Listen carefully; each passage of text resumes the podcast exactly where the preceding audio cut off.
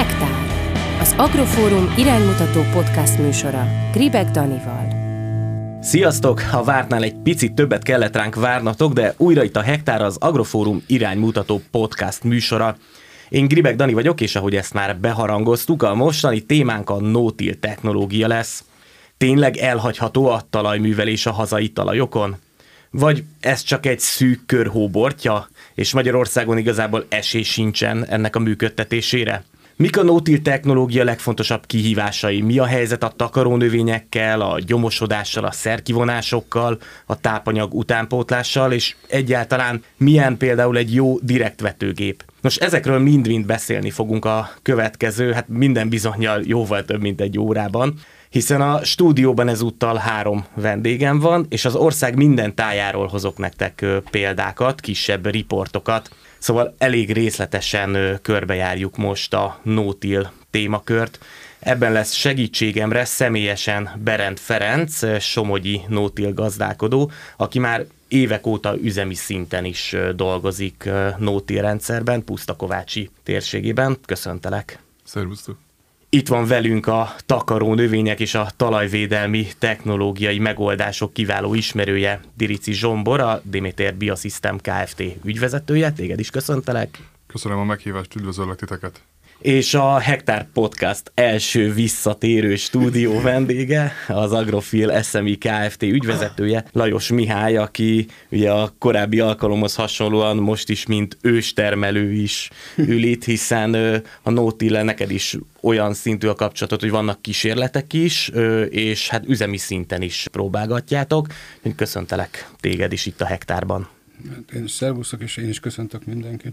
No hát, vágjuk bele, és szerintem először azzal kéne majd kezdenünk, hogy tisztázzuk, hogy mi is az a no-till, de mielőtt ezt megnézzük, egy olyat szeretnék tőletek kérni, hogyha egytől tízig kellene skáláznotok, akkor milyen most szerintetek a magyarországi talajoknak az állapota egytől tízig? Misi? Hát egy közepes ötös.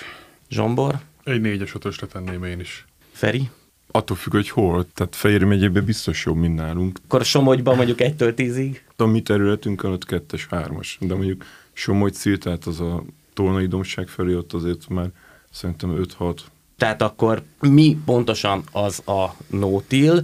Belefér-e az, hogyha meghúzzuk rajta a lazítót, az már no-till-e, hogyha először vetünk direktbe valamit? Halkan jegyzem meg, hogy kíváncsiságból beírtam a Google-be, hogy no-till, és az első, amit kidobott, az egy olyan cikk volt, ahol azt írták róla, hogy szántás nélküli gazdálkodás, ami messze nem fogalmazza meg, hogy mi az a no-till. Egyébként megnyugodtam, mert utána azok a videók következnek, amiket az Agrofórumon többek közt veletek közreműködve készítettünk. Tehát mi az a no-till? Zsombor, ebbe tudsz nekünk egy picit segíteni, helyre rakni a hallgatókat?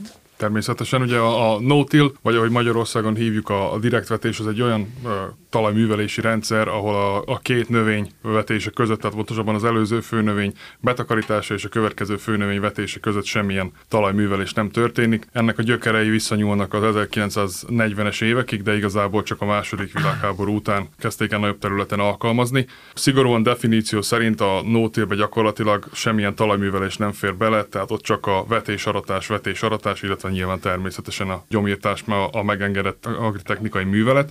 Ugye sokszor felmerül a kérdés, hogy a lazítás például belefér-e, azt tudjuk, vagy látjuk mi is, hogy ez például a tengeren túlon is higul, hogy már mondják azt, hogy vannak no-till lazítók, de ez nyilván ez megint csak tágítja a definíciót. Az, hogy mondjuk no-till, vagy nem művelem a talajt két-három évig, majd utána felszántom, az nyilván nem nevezhető no-tillnek.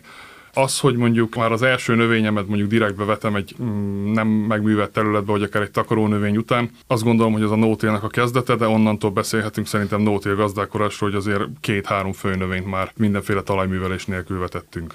Van-e olyan főnövény, ahol beszélhetünk no-tillről, és ahol nem beszélhetünk no-tillról? Ilyen szempont van-e, vagy általánosan azért nagyjából a legtöbb növénynél alkalmazható a, a no-till? Szerintem hazai tapasztalat zéró e tekintetben. Persze, amit a vetőgép bele tud tenni a, a csirázási szintre, vagy a vetési szintre, az elvileg termeszthető, az eredményessége az egy nagy kérdés. Jó, hogy... tehát akkor most elméletben, akkor... bármilyen kultúráról hát igen, beszélhetnénk. Sorosra nyomás kell, és akkor akár a betonba is.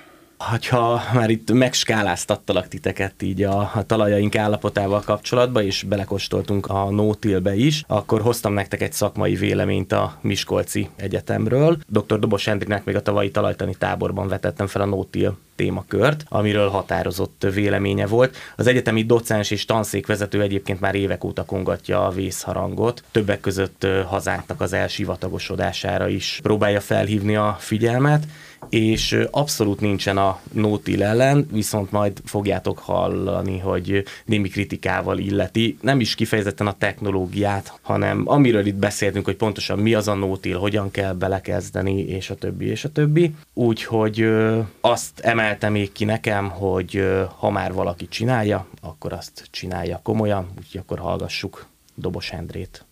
Az a baj a magyar gazdaságban, hogy mindenki szélsőségekben igennel és nemmel gondolkodik, vagy igen, vagy nem.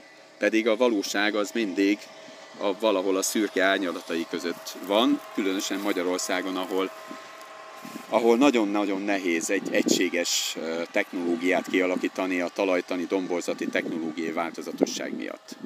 Én azt gondolom, hogy az irányelvek tiszták, tehát a menetszámot csökkenteni kell, a szerves anyagot emelni kell mindenféle módon, a bolygatást csökkenteni kell.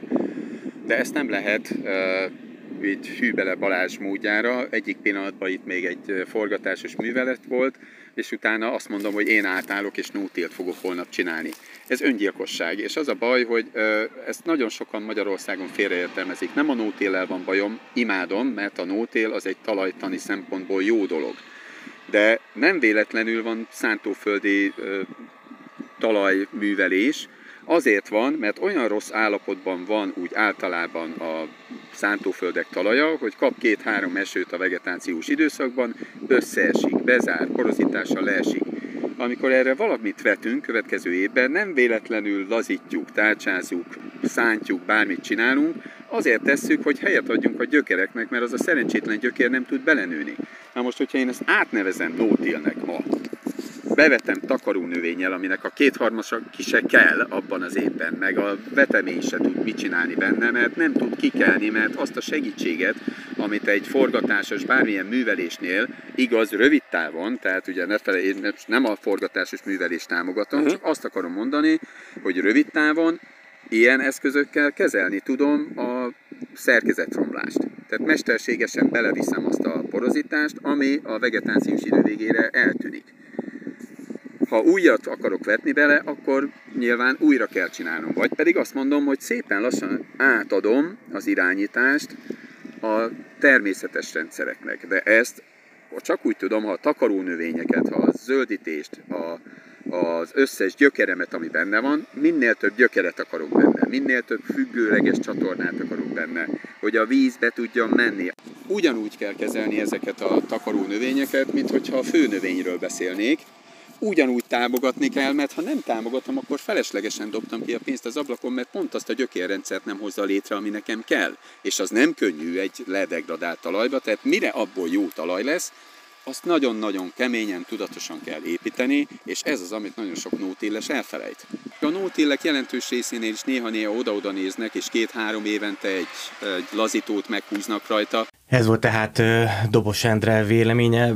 Feri, most hozzád fordulnék, mert hogy egy picit nézzük meg a kezdeteket. Endre azt mondta, hogy szerinte nem érdemes, sőt azt úgy fogalmaz, hogy öngyilkosság egyik évről a másikra mondjuk egy szántásról átállni no-tilre. Nálad ez hogy történt? Tehát te most már azért jó pár éve, hát öt éve biztosan foglalkozol nagyban no-tillel. Hogyan kezdted el, hogyan indultál el, és mik voltak az első tapasztalatok? Mi a forgatás nélkül itt? Művel is kezdtük el először, és akkor minél kevesebbet csináltunk, ezek mind külső hatásokra jöttek, tehát időjárási körülmények, gépromlás, nem megfelelő munkaeszköz, és akkor azt láttuk, hogy minél kevesebbet, minél sekélyebben művelünk, minél vékonyabb szerszámokkal, annál jobb eredményeink vannak. Persze az ember nagyon sokat utána olvasott, utána nézett amerikai, brazil, kanadai irodalmaknak, videó, farmerek előadásai, és akkor így jött rá az ember arra, hogy nézd, megy, egyre kevesebb, egyre jobb, és akkor így álltunk át. Nekünk van mind a kettő, Endre volt nálunk meghívásomra, örülök, hogy elfogadta a meghívásunkat is, és végignéztük a területeinket, Van olyan területünk például, ami két és fél százalék humusszal bíró talajunk. Ott az első évben, mikor átvettük azokat a területeket, szántás után mi no-tillbe mentünk. Most területegyengetést kellett végeznünk, de nincs termés visszaesésünk, tehát hasonló termés eredményeink vannak, mint a, a szomszédoknak. Jó földek azok jól is működnek, tehát ott sokkal kisebb a probléma, de ez az amerikaiaknál is van egy háromszög, ott elmondják azt, hogy a homoktalaj, az agyagtalaj ott van a háromszög aljában, és minél jobb vályogok, csernyózomtalajok, azok egyre jobbak a no-tillban. A minél kitettebb a terület, minél erodáltabb, minél rosszabb, ez mind homoknál, mind agyagnál igaz, ott tényleg nem lehet átállni egyik napra a másikra, és igazából terelgetni kell. Tehát most mi is csináltunk három év után felületi kezelést, tehát crosscutter vagy tárcsa, most attól függ, hogy melyik milyen felülettel volt, de ezt nem a no-till miatt csináltuk, hanem a vadkár miatt. Néha bele kell nyúlni. Akkor vannak az Endre éppen azért, mert ásott a területünkön pár tucat mintavédelmi gödröt, ott megnéztük a talaj szerkezetet, tehát vannak tömörebb részek, vannak jobb részek. Furcsa módon a homok vagy vályogos talajaink azok sokkal jobbak, ezt is a vadkára, a taposásra teszem, sokkal jobban megnő a takarónövény, ott mindig jobb takarónövényeink vannak. Ez egy folyamat, tényleg jó, jó területeken fokozatosság, az, az minél kitettebb a terület, annál hosszabb idő az átállás. Egy jó területen sokkal könnyebben megcsinálja az ember, sokkal egyszerűbben, és akkor az is számít, hogy a vetésforgót hogy kezdi. Tehát nem kapásokkal kezdjük, vagy akkor kezdjük kapásokkal, hogyha mondjuk előtte kultúránál lazítottunk, de ezt is az amerikai elmondják, van egy Egg PhD nevű két testvér, tizenöt percben elmondja, hogy hogy kell no-tillra átállni. Tehát ott azért megvan az, hogy a tápanyagot rendbe kell tenni, a talaj állapotát rendbe kell tenni, pé há-t be kell állítani, fel kell tölteni a talajokat, a talajszerkezetét, hogyha nagyon tömörödött, azt rendbe kell tenni, és utána neki lehet állni, és akkor nem cukorrépával, meg nem kapásokkal kezdünk, hanem kalászosokkal, tehát sekély, sengyökerező, bojtos gyökerezőkkel kezdünk, hogy éppen ez, amit az Endre mondott, talajszerkezet romlások, hogy teljesen már elporosítjuk a talajt, ezek a bojtos gyökerek, ezek megtartják és valami szerkezetet adnak a gombákkal. Mi csinálat, hogy kezdődött? Nekem nem volt soha elkém, tehát így gyakorlatilag mi forgatás nélkülivel módon kezdtünk el gazdálkodni, és úgy ugye indítottuk el ezt a kalandot a no-till irányába, részben kisebb ilyen üzemi parcellákon, illetve ami talán ebben az egész no-till történetben az erősségünk, ez a kísérleti rendszer, amit több egy négyes vetésforgót figyelgetünk, hogy hogy reagál a ilyen osztott parcellákon a Igen, erről majd mű, fogunk művelés módokra. Tehát én nekem igazából ebbe gyökereznek a tapasztalatok, illetve volt egy Egyesült Államokbeli körút, ahol egy kicsit utána néztünk ennek a történetnek. Mi kétféle talajon, talajtípuson, mert mindegyik Dunaöntés talaj, de alapvetően kolloidban gazdagabb üzemi táblákon indultunk el tavaszi növényekkel, és a, a kísérlet az pedig egy lazább, magolválóbb területen zajlik. Gyakorlatilag a kísérlet az, én úgy látom, hogy ez talpára esik, azzal nincs gond, bár ott is vannak már jelek, hogy a, hogy a no-till nem, sajnos nem többet, hanem kevesebbet terem, de nyilván ebből még nem vonunk le drámai következtetéseket, viszont a kötöttebb területen a no-till nem, nem volt sikeres. Tehát látványosan elmaradt az a konvencionális műveléstől, de ugye ez meg nem egy szabványos vagy, vagy szabályos dizájnú kísérlet volt, hanem egyszerűen csak ilyen üzemi próbálkozások. Nyilvánvalóan ehhez hangoljuk mi is a dolgainkat, és talán ez, hogy így most itt összejöttünk és a no-tillt beszélgetünk, lehet, hogy nagyon távol leszünk mi a termelő kollégáktól, hiszen tényleg ez vegyes, vegyesek itt a tapasztalatok, és lehet, hogy a beszélgetés némely pontjain, lehet, hogy a mintillel is meg kéne segíteni, mert aki konvencionálisan művel és elmegy egy no-tilles tábla mellett, az nem fogja tudni rámondani, hogy szép.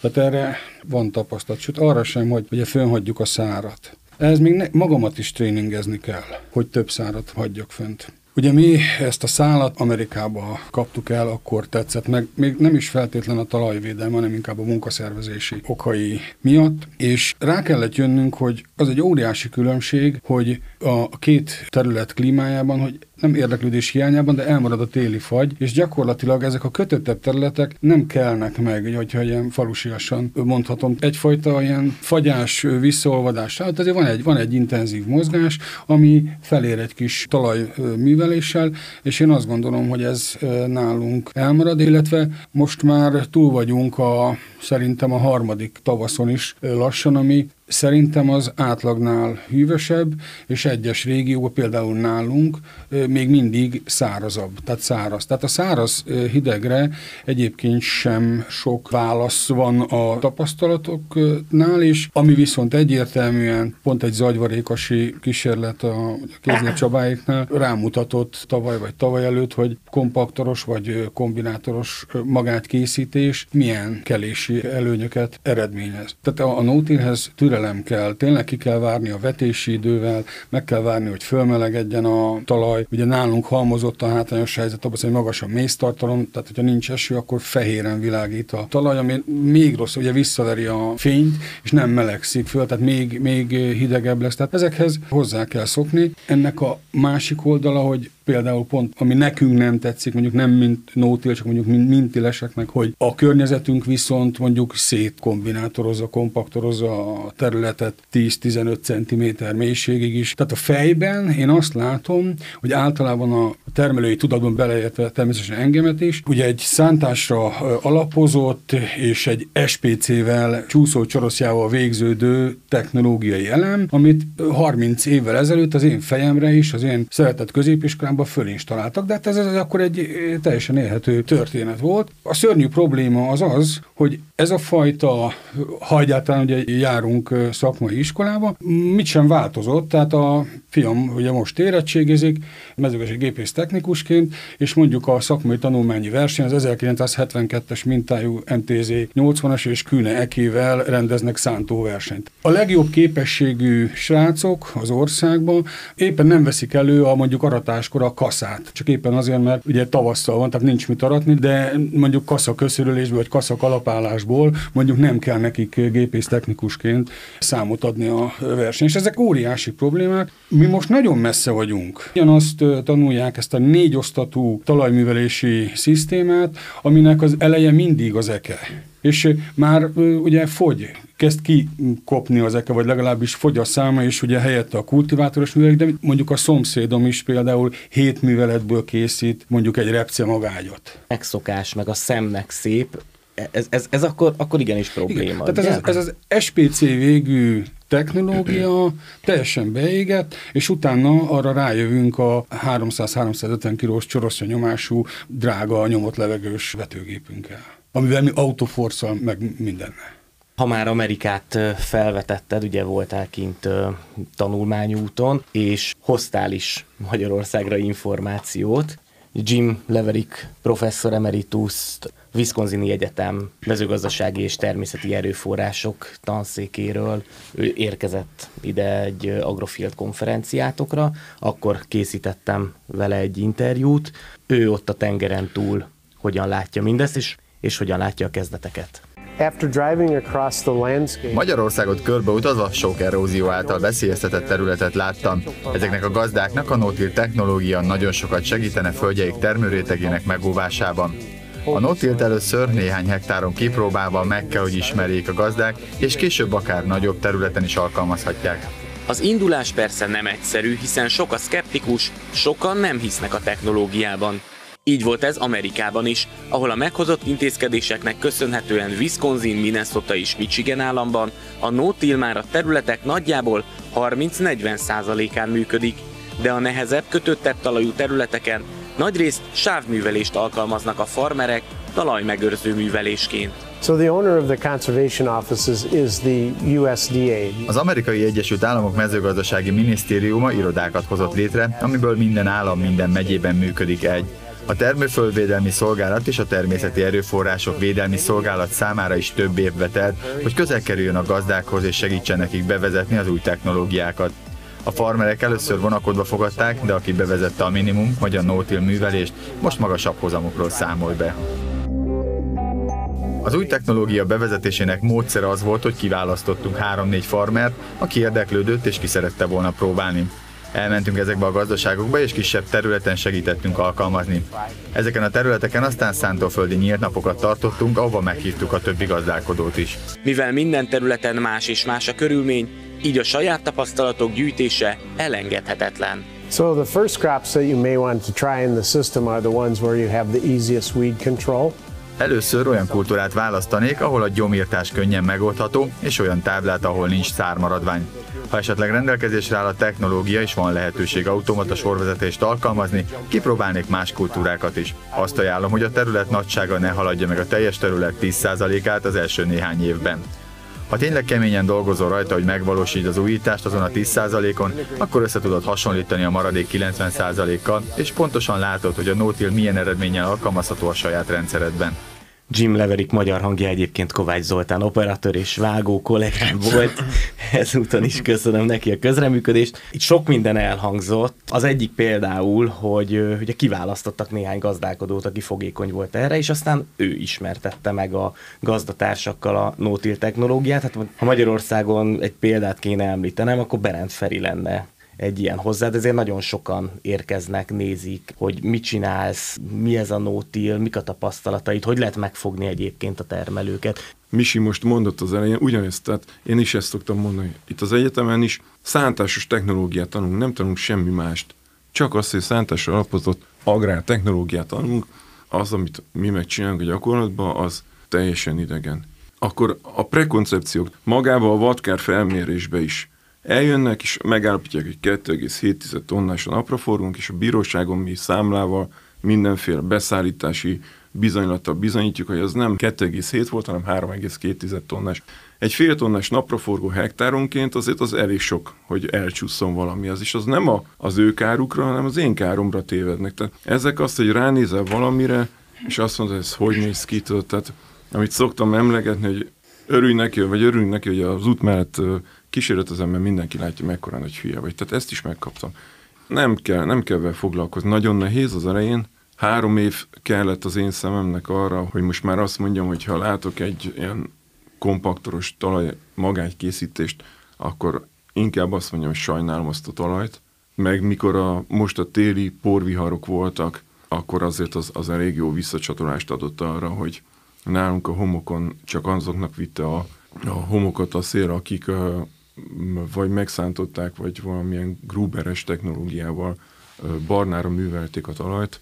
Az interjú részlet egyik nagyon fontos pontja az volt, és ez azért azt gondolom, hogy bármilyen mezőgazdasági technológiai elemnél így van, hogy mindenkinek érdemes a saját gazdaságában kipróbálnia ezt vagy azt a módszert, és akkor mi is így csatlakoznék rá a kísérleteitekre. Ugye itt az elején beszéltünk, hogy most mi a no-till, vagy mi, mi nem no-till, és a Jimnek a technológiájában én, nekem nagyon tetszett az, hogy van neki egy sima egyeneskéses lazítója, ami nem bolygat, tehát nem forgat, nem emeli a talajt, hanem egyszerűen, hogyha Wisconsin elég sok csapadék esik, tehát könnyen beleszaladnak egy olyanba, hogy, hogy meg kell taposni a területet betakarítás alkalmával, és ilyenkor gyakorlatilag a keletkezett művelési hibákat simán kezelik ezzel a laz, egyszerű lazító eszközzel. És én ezt egy fontos dolognak tartom itt nálunk, még fontosabbnak talán, mint nálunk, mert lehet, hogy nem csak akkor kell nálunk alkalmazni ezt, amikor tényleg elrontunk valamit, hanem egyszerűen a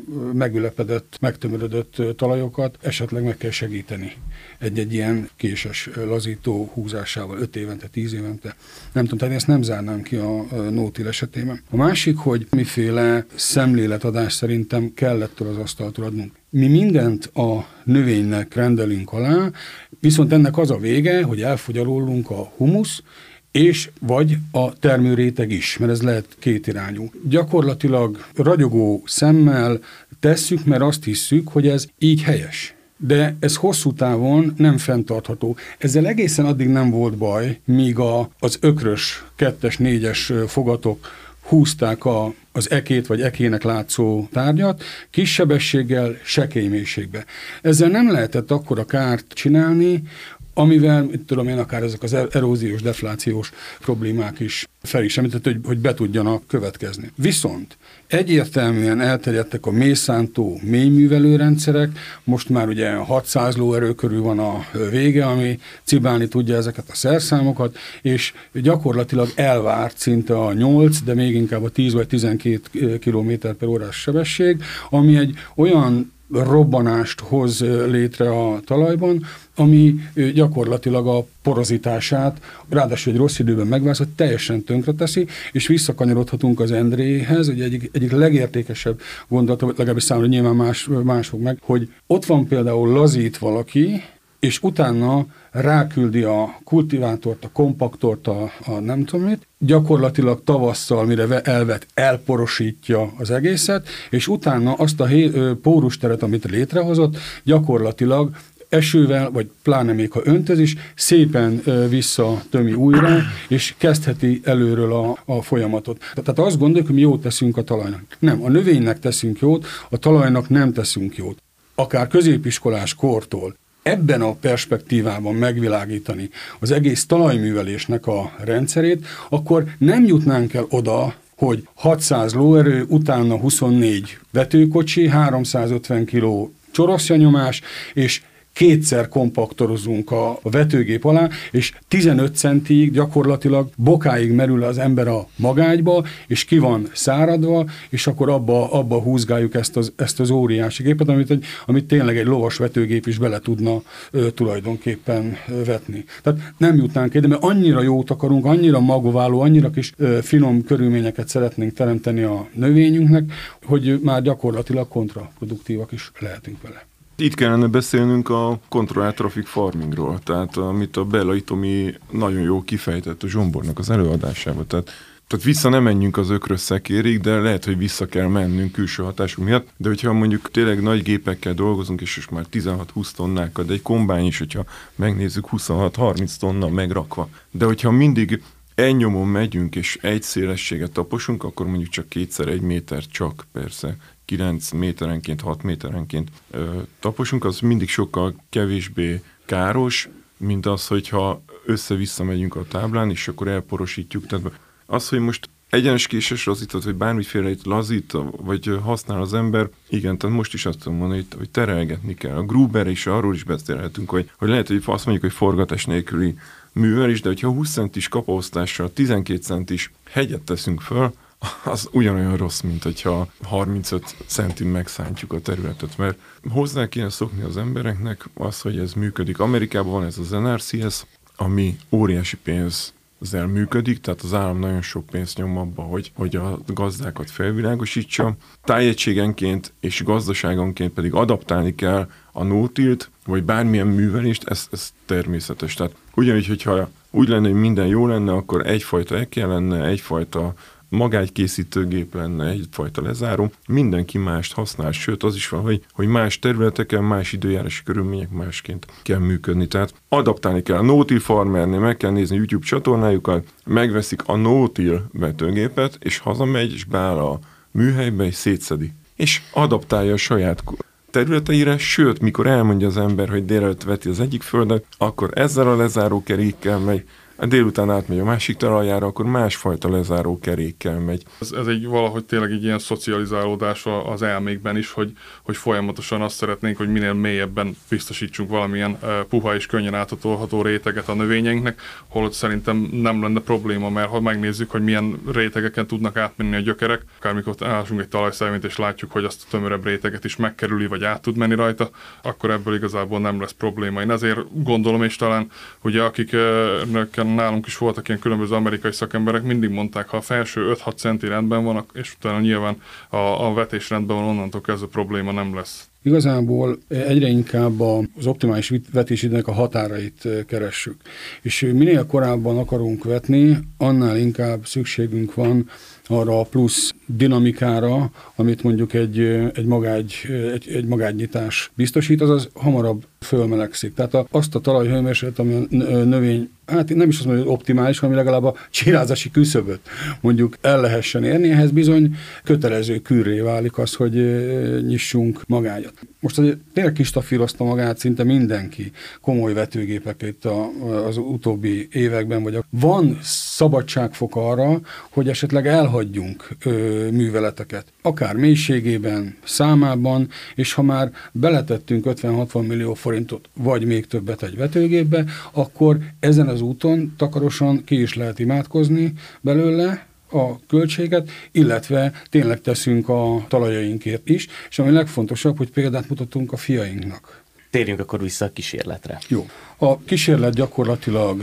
négy helyen folyik, értelemszerűen nem minden évjárat kedvez minden növénynél, hogy végig tudjon futni a kísérlet. Különböző növényeknél két-három eredményről tudunk évente beszámolni, vagy értékelhető eredményeket gyűjteni. Ez egy nagy parcellás kísérletek, osztott parcellás kísérletek, tehát minden parcellának megvan a művelt és nem művelt párja, ott egy négyes vetésforgó van folyamatosan és szépen megy körbe, és igazából mi a termésnek a mennyiségét mérjük, illetve mi ezt szeretnénk egy ilyen zarándok területként, vagy missziós területként föntartani, és akkor ott aztán az ínyenceknek ugye akár talaj, egyéb vizsgálatokat lehet végezni, hogy mi történik a művelés hatására, milyen művelés, milyen hatásváltozások vagy különbségek keletkeznek a különböző művelés hatására. Mondjuk öt év után, tíz év után, harminc év után, ez már most nekem egy kicsit necces, hogy én megérem. Kukorica, napraforgó, borsó és kalászos. Így van, így van, így van. Itt aztán, hogy árpa, vagy, vagy, vagy búza, vagy borsó, vagy esetleg szója, az ugye attól függ, hogy, hogy hogy sikerül elindítani a dolgokat. Most nekünk éppen szója lesz borsó helyett, nem azért, mert annyira szeretjük a szóját, hanem mert nem sikerült elvetnünk vagy körülmények miatt. És itt egyébként ugye no-till meg mintilt hasonlítotok össze, ha jól igen, tudom, ami, a püskéne ott, ott jártam is. Konkrétan igen, tehát no-till, mintilt, igen, igen. És mi, milyen eredményekről tudsz eddig beszámolni? Az indulás az egész biztató volt. Volt, tehát most a püskékísérletről beszélek. Tavaly volt egy megtorpanás, ha ezt egyáltalán megtorpanásnak lehet nevezni, mert a no-tilles parcella, árpa parcella kevesebbet termett, szignifikánsan. De ez is kilenc és fél tonna volt. Egyik másik helyszínen, vagy egyik másik növénynél voltak nyilván mínuszos no-tilles parcellák, nálunk eddig nem volt. Többnyire nem volt különbség a két művelés között, vagy alkalmasint előfordult, hogy a egyik másik növénynél a no-till még talán jobban is sikerült. De ezt nem tudtuk mi tendenciaként kimérni, majd meglátjuk, hogy alakulnak később. Nem rövid távon tervezzük ezt a dolgot, és nem akarunk egy-két év eredményei alapján mondjuk berendezkedni erre. Mi mindenképpen elindultunk a no-till irányába, aztán, hogy mi elérünk-e odáig, vagy pedig maradunk a mintilnél, vagy egy ilyen vegyes gazdálkodásba kezdünk. Tehát amit el lehet tenni no-tillba, eltesszük, aminél meg egy valami kis sekély mozgatásra szükség van, akkor azt pedig meg fogjuk tenni. Ezeket mi most tapasztaljuk, tehát erre a magyar körülményekre nincs irodalom igazából. És a, az, ami Amerikából tud jönni erre, azt meg ugye az említett legalapvetőbb, hogy nincs fagy, én ezt korlátosnak találom, és egyébként sok szempontból nagyon kockázatosnak is. Feri ugye a vad dolgok ugye nagy problémát jelent neki, a vadkár. Hozzáteszem nálunk is, ugye takarónövényes gyönyörű dolgokat csináltunk, gyakorlatilag az őzek betonná taposták a pályát. De én, amivel nekem legtöbb problémám van, ez a drótféreg, a madárkár,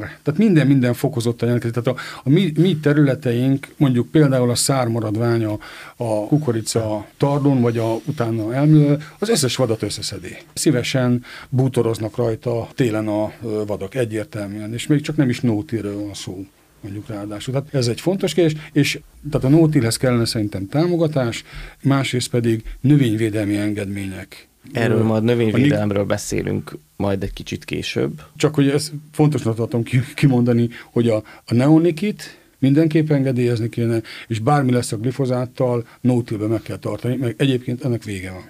No-till technológiával egyébként a KITE Zrt. Is foglalkozik kísérlet szinten, tehát náluk is vannak adatok, tapasztalatok. Erről Sojnóczki István technológiai fejlesztési igazgatót kérdeztem. Működhet Magyarországon is. Mi úgy látjuk, hogy ez egyrészt talaj szerkezet függő, egy szélsőségesen kötöttebb helyen, ez, ez, egy, ez szerintem, véleményem szerint ez egy nehezebben megvalósítható, de egy lazább szerkező talaj mindenképpen. Én úgy gondolom, hogy ennek lenne jogosultsága Magyarországon. A KITE a kilencvenes évek elején kezdett bele ebbe a technológiába. Gépoldalról, talajművelési oldalról kísérleteket állított be. Akkor be volt vonva a műszaki intézet még akkor, meg a KITE-nek a szakemberei. Abban az időszakban amerikai John Deere gépekre alapozva kezdtünk el a technológiát összerakni. És biztatóak voltak egyébként akkor az eredmények, de ez az egész ez elhalt. Utána a kétezer-tízes évek környéke óta többféle talajművelést, többek között nótilos technológiát is nézünk, vizsgálunk. Két nagy országos helyszínünk van, ahol alapvetően ezek a kísérletek zajlanak. Már évek óta, több mint öt-öt éve. Egyik Nádud van, a másik az Dalmandon van.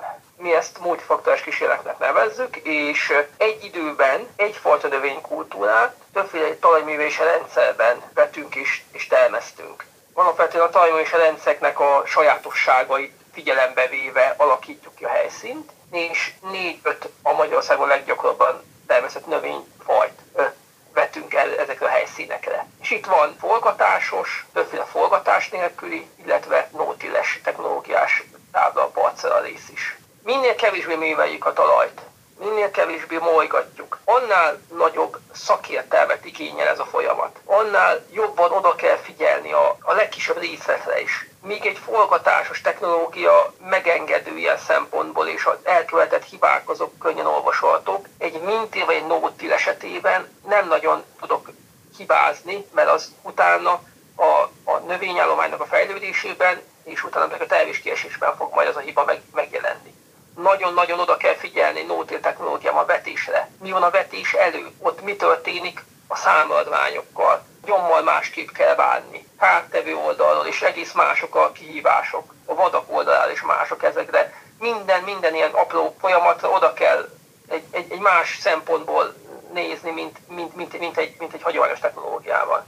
Nagyon sok mérést végzünk kifejezetten abban az irányban, hogy mi történik a talajnak a szerkezetével, a biológiájával, a talajnak ez az önmegújító képességével, vagy jav, önjavító képességével, és ezeknek a mintil, vagy ez mondjuk a, a nótil is ebbe az irányba halad, hogyha, hogyha jól állok hozzá, akkor ezeknek van hatásuk arra, hogy javítsák a talajt. Mi mindenkit arra biztatunk, hogy a saját szintjéhez képest próbáljon gondolkodni. Én nem gondolom, hogy aki eddig egész életében szántott, az, az holnap át tud állni egy nótilra. Tehát az lehet, hogy lehet ilyen, ehhez nagyon sokat kell tudni, meg, meg nagyon sokat kell, kell átszervezni a magának, a gazdaságnak a világán. Egy forgatáshoz képes már mondjuk egy, egy mintil, az már egy komoly lehetőség, az már komoly képesség, és a mintilnél ott, ott sávos technológia, vagy valamilyen más olyan lazítókkal alkalmazott mondjuk alapművés technológiák már, már jól megvalósíthatók, ahol, ahol még bolygatom a talaj, de már nem olyan intenzíven. És utána, ha ezt, ezt már megtanultuk, akkor én, én, én azt szoktam javasolni, hogy ezután próbáljunk meg mondjuk egy még nagyobb lépést egy nótilra. Elhangzott egy olyan mondat, vagy felvetés, hogy nem mindegy, hogy mi van a vetés előtt. És akkor most beszéljünk arról, hogy mi van, vagy mi lehet a vetés előtt, például takaró növény. Én úgy gondolom, hogy a ezeket is a tapasztalatok is azt mutatják, hogy a nótil és a takaró növény az nem egy, tehát nem egy összenőtt dolog, tehát gyakorlatilag működik külön is, hiszen működött a nótil gyakorlatilag évekig, évtizedekig, úgy mondjuk az Egyesült Államokban, hogy nem volt a takaró növény, ez az utóbbi egy-másfél évtizednek mondjuk úgy a hóbortja. Egy jól sikerült takaró növényállomány rengeteg olyan funkciót meg tud oldani, vagy szolgáltatást meg tud oldani, amit mondjuk adott esetben az ember mondjuk talajműveléssel érne el. Tehát mondjuk a talajnak az átlazítása, a megfelelő magánynak úgymond az elkészítése, gyomszabályozás, bizonyos esetben a kártevőknek a szabályozása, azt el tudjuk élni a takarónövényjel. A Steve Roth, amikor ugye nálunk volt, aki mondjuk, hogy a talajművelőreteknek az atya, ő azt mondta, hogy mondjuk egy takarónövény nélküli no-till átállás, az mondjuk az öt-hét-nyolc év időtartamra tehető, míg mondjuk egy takarónövényes, az mondjuk akár egy három-négy év alatt is megoldható. Természetesen ez minden függ attól, hogy hol gazdálkodunk, milyen körülmények között, milyen vetésforgóval. Nyilvánvaló a mi klimatikus viszonyainkban azért a takaró növényeknél azt szoktuk mondani, tíz évet még nem mondhatok, hiszen mi is csak hat éve foglalkozunk ezzel, de talán azt mondom, hogy öt évből, hogyha van mondjuk két jó takaró növénye az embernek, tehát rendben kikelt, rendben fejlődött, akkor az már szerintem jónak számít, de talán Misi is, meg Feri is meg tud erősíteni abban, hogy egy gazdaságnak a különböző tábláin belül is lehet eltérés, hogy bizonyos táblákon nagyon gyér, más területein a gazdaságnak meg mondjuk öt-tíz kilométerről odébb sokkal jobban működik. Természetesen itt nekünk is az indítatásunk inkább az volt, hogy ugye, ha már itt van a nyakunkon a zöldítés, vagy volt eddig ugye a nyakunkon, hiszen most ebben az évben nincs, illetve jövő évtől meg valószínűleg változások lesznek, de ugye kétezer-tizenháromtól jól tudom, itt volt rajtunk a zöldítés, akkor már azt csináljuk rendesen, és ne a, a hatvan napot célozzuk meg valami olyan keverékkel, ami utána gyomként visszaköszön, hanem tényleg értelmes keverékeink legyenek, de ugye jellemző a, a magyar szabályozásra is, hogy tizenhárom óta van zöldítés, de tizennyolc óta ismeri a vonatkozó rendelet a téli takarónövény fogalmat, hogy ugye már nem kell ledolgozni és azt utána bejelenteni. Én, én úgy gondolom, hogy,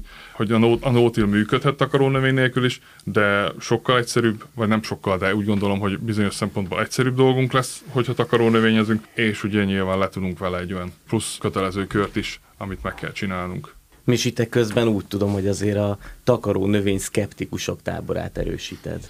Fogalmazhatunk így is. Tehát a tudásom mai szintjén, ami ebben a vonatkozásban nem túl magas. Tehát ez nem jelenti azt, hogy én nem szorulok majd egy-két év múlva, vagy egy-két évtized múlva, vagy hogy ezt revidiáljam, de huszon pár éve rugdosom a hantokat. És ez alatt a huszon pár év alatt sok esetben én lukra szaladtam új technológiákkal, ilyen nagy, nagyon hittem én dolgokba, tehát könnyű volt engem elvarázsolni. És én úgy látom, hogy a marketing ezt fel is ismerte, hogy ilyen jó alanyok vannak, mint én, és gyakorlatilag a tudásnak látszó tárgyat, tudásnak látszó illúziót, vakoló anyagot hoznak be a tudatba. Nem csak mondjuk e tekintetben, hanem ez általában, ez a hétköznapi életben. A mezőgazdaságban is, és itt is én látok egy gyors, nem szerves fejlődést. A no-till esetében is, meg a talajműves esetében is alapdolgokról beszélgetünk, amit elvileg generációk óta minimum apáról fiúra megy tovább a történet, és mégis feje tetején áll a világ. Egy viszonylag egyszerű rendszer. A takarónövényes szisztéma, illetve az egész talajbiológia, ami még nem csak ezt körbelengen, hanem önálló életet is élnek bizonyos ágai ennek, gyakorlatilag néhány év alatt egy ilyen tudománnyá fejlődött. És én, én szkeptikus vagyok ebben, hogy egy ilyen sokdimenziós rendszert ilyen hirtelen össze lehet-e rakni technológiává, és ezt a fejekbe jól át lehetne tenni, amikor egyszerű dolgokat is nehéz. Egy agrárdigitalizációs, vagy bocsánat, hogy kikanyarodok, tegnap hallottam a sztorit, hogy képesek vagyunk egy okos traktorba úgy beletenni tizenkétezer üzemórát, hogy a A monitorra tizenkétezer üzemórán keresztül egy svájci sapka van ráhúzva, hogy ne égesse a szemét éjjel. Most megkapja a legújabb ö, technikát a digitalizációs pályázatban. Ez nem azt mondom, hogy ez általános, csak értsétek, amit mondom, hogy ez egy annyira sok összetevős feladat, hogy ezt nem tudom, hogy hogyan, hogyan lehet bemasszírozni bőr alá. A másik, ez nagyon érdekes tanulmány Angliából, hogy gyakorlatilag a tanulmányokban a kísérletet vagy tan- tanulmányt készítőnek a véleménye kilencvenöt százalékban megegyezik a megbízónak a véleményével. És akkor értetek, miről gondolok? Ez egy csinált tudás. Ez sok esetben egy csinált tudás. Nekem is nehéz ezt ö, átlátni, de tényleg, ahol maga a fogalomkészlet sincs jelen ehhez, hogyan legyen képes átlátni, hogy ez működik, nem működik, vagy hogyan kell ezt összerakni. Na hát az én szkepticizmusom mélyen ebben gyökerezik, hogy itt nem egy szerves fejlődésről van szó, hanem hát utcú neki rakjunk össze egy, egy marketinget. Mi csinálunk kísérletet, van takaró nélküli no-till kiskertünk, és ott nagyon látszik a leromlás, tehát azt a több embernek már mutattam, hogy a mi körülményeink között egy agyag talajon, ahol erodált agyag talajon, ahol csak tényleg ezt a no-tillt csináljuk, tehát hogy vetünk, aratunk, és még tapossuk is, mert kiskertbe azért többet fordulunk rajta, az nagyon gyorsan látszik azt, hogy, hogy leromlik. Ott is van átállás, mert megjelentek tavaly már a giliszták, de az három év differencia volt, hogy a talajunkon, sőt öt év, mert tizenhat és huszonegy között, tehát öt-hat éves különbségek voltak. Olyan területen, ahol érdeklődés hiányában nincsen tér, ott ez annyira jó, mert páracsapda is, tehát nem csak azt kell nézni, hogy takarónövény ott van, hanem ez páracsapda, tehát nedvesség megfogó, és amiről nem beszéltünk eddig, ami szerintem a legnagyobb fontosságú, és itt jön be a misinek az, hogy ez egy fiatal tudomány, tehát mikor hizáról is hány éve tudunk csak, hány éve beszélgetünk, és először milyen butaságnak tűnt meg földön túlinak az, hogy, hogy itt gombák veszik föl a, a növényeknél a, a tápanyagot, és nem a növény veszi fel közvetlenül. Ez egy óriási előnye a takarónövényeknek, hogy folyamatos élettársulásokat tart fent. a talajunknál, és ez a legfontosabb része különben. Amellett, hogy a, a növény magába azokat a tápanyagokat, amik már a konvencionális művelésnél elveszetteknek tekinthetők, azokat a gyökerek által fölhozza a felső zöld növényi részekbe, és ott raktározza, és újra fölérünk oda, hogy a felső öt-hat centibe, tehát a lebomlás elindul, oda fogjuk visszahozni azokat a tápanyagokat, amiket a konvencionális részekben már elveszettnek nézhettünk. Én, amit szoktam mondani, még egy, bocsánat, egy józan, józan paraszt észre, hogy akik jönnek hozzánk, hogy a területeket, hogy bögdösik, azt szondázzuk, ugye most tudományosabban, nézzék meg az árokpartot. Egy méterre a szántóföldtől, a forgótól, dűlő, mindegy ki, hogy hívja, onnét egy méter az árokparton is bökje le a botot. És nézze meg azt, hogy mennyivel másabb, és az ugyanaz a talaja. Tehát ott nem lesz homokbocsernyozjon, vagy löszből réti talaj. Bökje meg egy-egy méterre a területétől, és olyannak kéne lenni neki a szántóföldjén, a talajnak, mint az árokparton. És az azért van, mert folyamatos növénytársulás van rajta, folyamatos gyökerekkel, nem engedi azt, hogy a nagy gépek összetapossák, és a hosszú távú no-till, illetve a takarónövénynek a haszna, az pont az, hogyha rámegyünk ezekre a húsz tonnás, plusz-minusz öt tonnás gépekkel, akkor nem engedi azt, hogy, hogy összetömörítse ezeket a talajokat. Ami még itt az elméletből egy kicsit kimaradt, és a Kökény Attilát meg e, szerettem volna idézni. Tényleg úgy is tudjátok, hogy e, nem mindenben értünk egyet, de az Attilának volt egy nagyon jó e, mondása, hogy gyakorlatilag a talajműveléssel megnyúzzuk a talajt. És ez egy fontos e, gondolat. Most nem azért, hogy bűnt, bűntudatunk legyen, meg döngessük a mellünket, csak alapvetően, mikor fölakasztjuk a traktorra a talajművelést, lehet, hogy érdemes volna érni az ablakba. Vagy a, vagy a műszerfalra. És akkor, hogy milyen mélyen állítsuk be, meg hogy hányszor megyek ki vele, lenne egy önfék ebből a szempontból. És Attilának ez a gondolata megérne szerintem ennyit. Zsombor, reagálnál Misinek a gondolataira? Természetesen.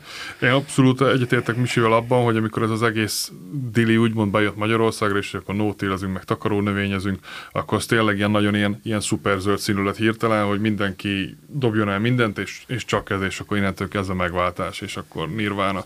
Tehát ezt ilyen, nyilvánvalóan ez nem így működik, hiszen, hogy látjuk Feri meg Misi példáján is, ez nagyon hosszú tanulás, Nagyon, nagyon sok kísérlet, uh, sőt, hogyha üzemi szinten az ember belecsap, akkor kudarc is lehet belőle.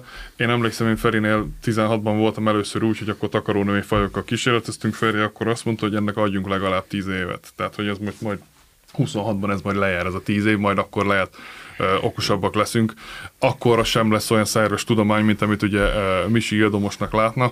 Tehát uh, én nekem picit van egy ilyen, nem tudom én, ugye most már mondják ezt a klímaszorongást, most nyilván szerintem egyre inkább látjuk azt, hogy már csak ennyi időnk van megállítani a felmelegedést, már csak ennyi, na még egy fél fok, és akkor utána, tehát hogy én tök nyugodt lennék, hogy ez egy szerves tudománnyal fejlődjön, mondjuk, hogyha hetvennégyet írnánk éppen, így, így huszonkettőben így már lehet picit inkább, én is azon vagyok, és nyilván tudományos szempontból ez nem állja meg a helyét, hogy, hogy csináljuk, amit tudunk, és, és utána meglátjuk, hogy hová jut el az egész történet.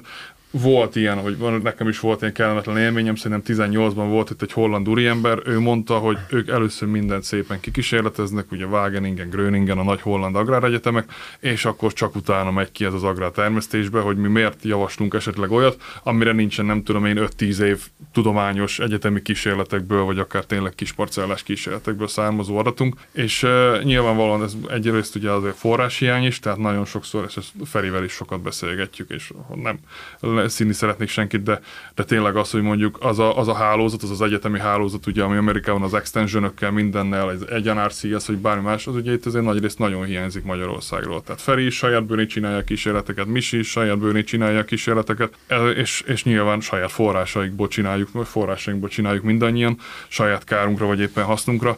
Tehát én azt mondom, lehetne ez egy szerves tudomány, hogyha tényleg mondjuk mögé állnának olyan emberek, mint a Dobos Endre, csak nem csak Dobos Endre, hanem mondjuk húsz Dobos Endre állna el mögött, húsz egyetemmel, húsz egyetemnek a forrásaival, akkor lehet, hogy tényleg ez az egész takarónövény is. A jó gyakorlatok, a kerülendő gyakorlatok, a jó fajok listája, a megfelelő keverékek, megfelelő technológiák sokkal hamarabb bejutnának egyébként. Tehát mondom, én, én abszolút a, a Misi aggályait is, a szkepticizmusát száz százalékig megértem. Varjú Ádámékat hoznám még idehez a témához Darányból, Barcs térségéből. Ők Zsombor veletek együtt számos kísérletben vesznek részt, ugyancsak a saját szakállukra. Gazdagítják a talajéletet, itt gondolok a gilisztákra és az általuk hagyott járatokra a talajban. A mikrobiális életet is sokszorosítják a talajban a takarónövények által. Kiváló talajszerkezetet hagynak maguk után. Voltak kísérleteink, így táblán belül, hogy volt olyan terület, ahol használtunk takarónövényt, és ahol nem, és beigazolódott ennek a pozitív hatása, mind termésre gyakorolt hatásában, mind pedig a, a talajra, mármint szerkezetére, állapotára. Itt azért felhívnám a hallgatóknak a figyelmét, hogy ez egy kis vágott rész abból a videóból, amit Darányban készítettünk, úgyhogy az Agrofórum videórovatában, YouTube csatornáján érdemes talán ezt is, ezt is végighallgatni. Zsombor, egyébként, hogyha tényleg egy picit meg kéne nézni, hogy ti mit ajánlotok, megint csak mindenki kísérletezze ki az ő területére, milyen takarónövények jók, de azért van egy-két olyan faj, amivel azért ö, szinte biztosan szoktatok dolgozni. Fajokat is mondok szívesen, de alapvetően nekem nagyon tetszik az a szent háromság, ugye, hogy legyen benne valamilyen, valamilyen egyszike, ami a gyományomásra alkalmas, legyen benne lehetőleg ebben a keverékben egy pillangós, a nitrogénkötésre, illetve lehetőleg valami keresztes virágú, vagy valamilyen olyan növény, ami erősebb talajlazító gyökeret fejleszt. Tehát én azt mondom, hogy ez, ez, ez mindig pozitív, ugye Ferinél is nagyon hasonló keverékek mennek, tehát őnál ugye például a homokizom nagyon bevált, lóbab, takarmányborsó, akár mind a kettő a keverékben, talajművelőretek, amit ugye a talajlazításra szoktunk javasolni. Tehát én azt mondom, hogy ebből a négy-öt fajból, és ezeket aztán utána lehet variálni, meg nyilván be lehet hozni a finomságokat, mint a facélia, be lehet hozni egyéb más, akár mm, szárazságtűrő fajokat, nitrogénkötő fajoknak a szortimentje szintén elég széles, amik itthon megállnak ezekben a vetésforgókban, de én azt gondolom, hogy ezekkel, ezekkel nagyon jól el lehet, el lehet indulni. Én sokszor találkozunk azzal, hogy, hogy ezeket a fajokat a gazdálkodók nem is nagyon tudják skálán elhelyezni, milyen magméretről van szó. Tehát például azt mondjuk valakinek, hogy szegletes lennek, ami egy nagyon jó nitrogénkötő növény.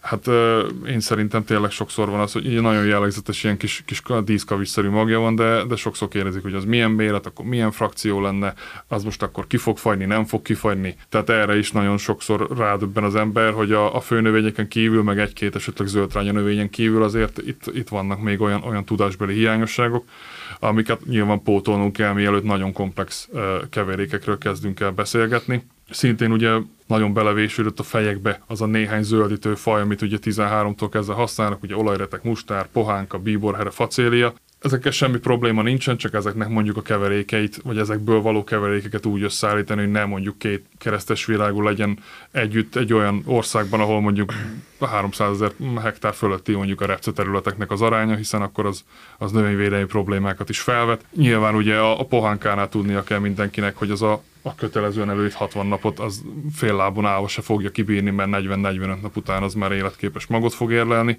Tehát érdemes egy kicsit esetleg a, a, a fajok listáját, ugye azért most már zöldítésben harminc plusz faj felett van a, a lista, amit lehet használni, azt érdemes egy kicsit kitágítani, meg ugye nekünk szerencsénk van, mert sok olyan emberrel dolgozunk, aki nem csak zöldítésből, hanem tényleg talajépítésből csinálja, ott már tényleg bejöhetnek olyan fajok is, amik esetleg a listán nincsenek, tehát nekünk csúcsidőben ilyen hatvan faj fölötti volt a raktárkép, most már azért ugye megyünk vissza abba, ahogy ugye a művészek is mondják, hogy akkor van tökéletesség, amikor már semmit nem lehet elvenni belőle, tehát mi is próbáljuk ezt redukálni tényleg arra a harminc-harmincöt fajra, ami tényleg bármilyen keverék, bármilyen terület, nem azt mondom bármilyen területre, de a legtöbb területre, a legtöbb klímaviszonyra és vetésforgóra összeállítható. Tehát igazából itt még azt mondom, hogy nyári keverékekből nagyon kezdett népszerű lenni, azért mondjuk a silócirok van, a, a négermag is egy, eléggé megtalálta az útját a, a termelői körökbe. Sokat dolgozunk most már a különböző herefélékkel, alexandriai here, perzsőhere, szintén nagyon jól működnek a megfelelő körülmények között, értem ezért a megfelelő vetésidőt, illetve, illetve talajtípust.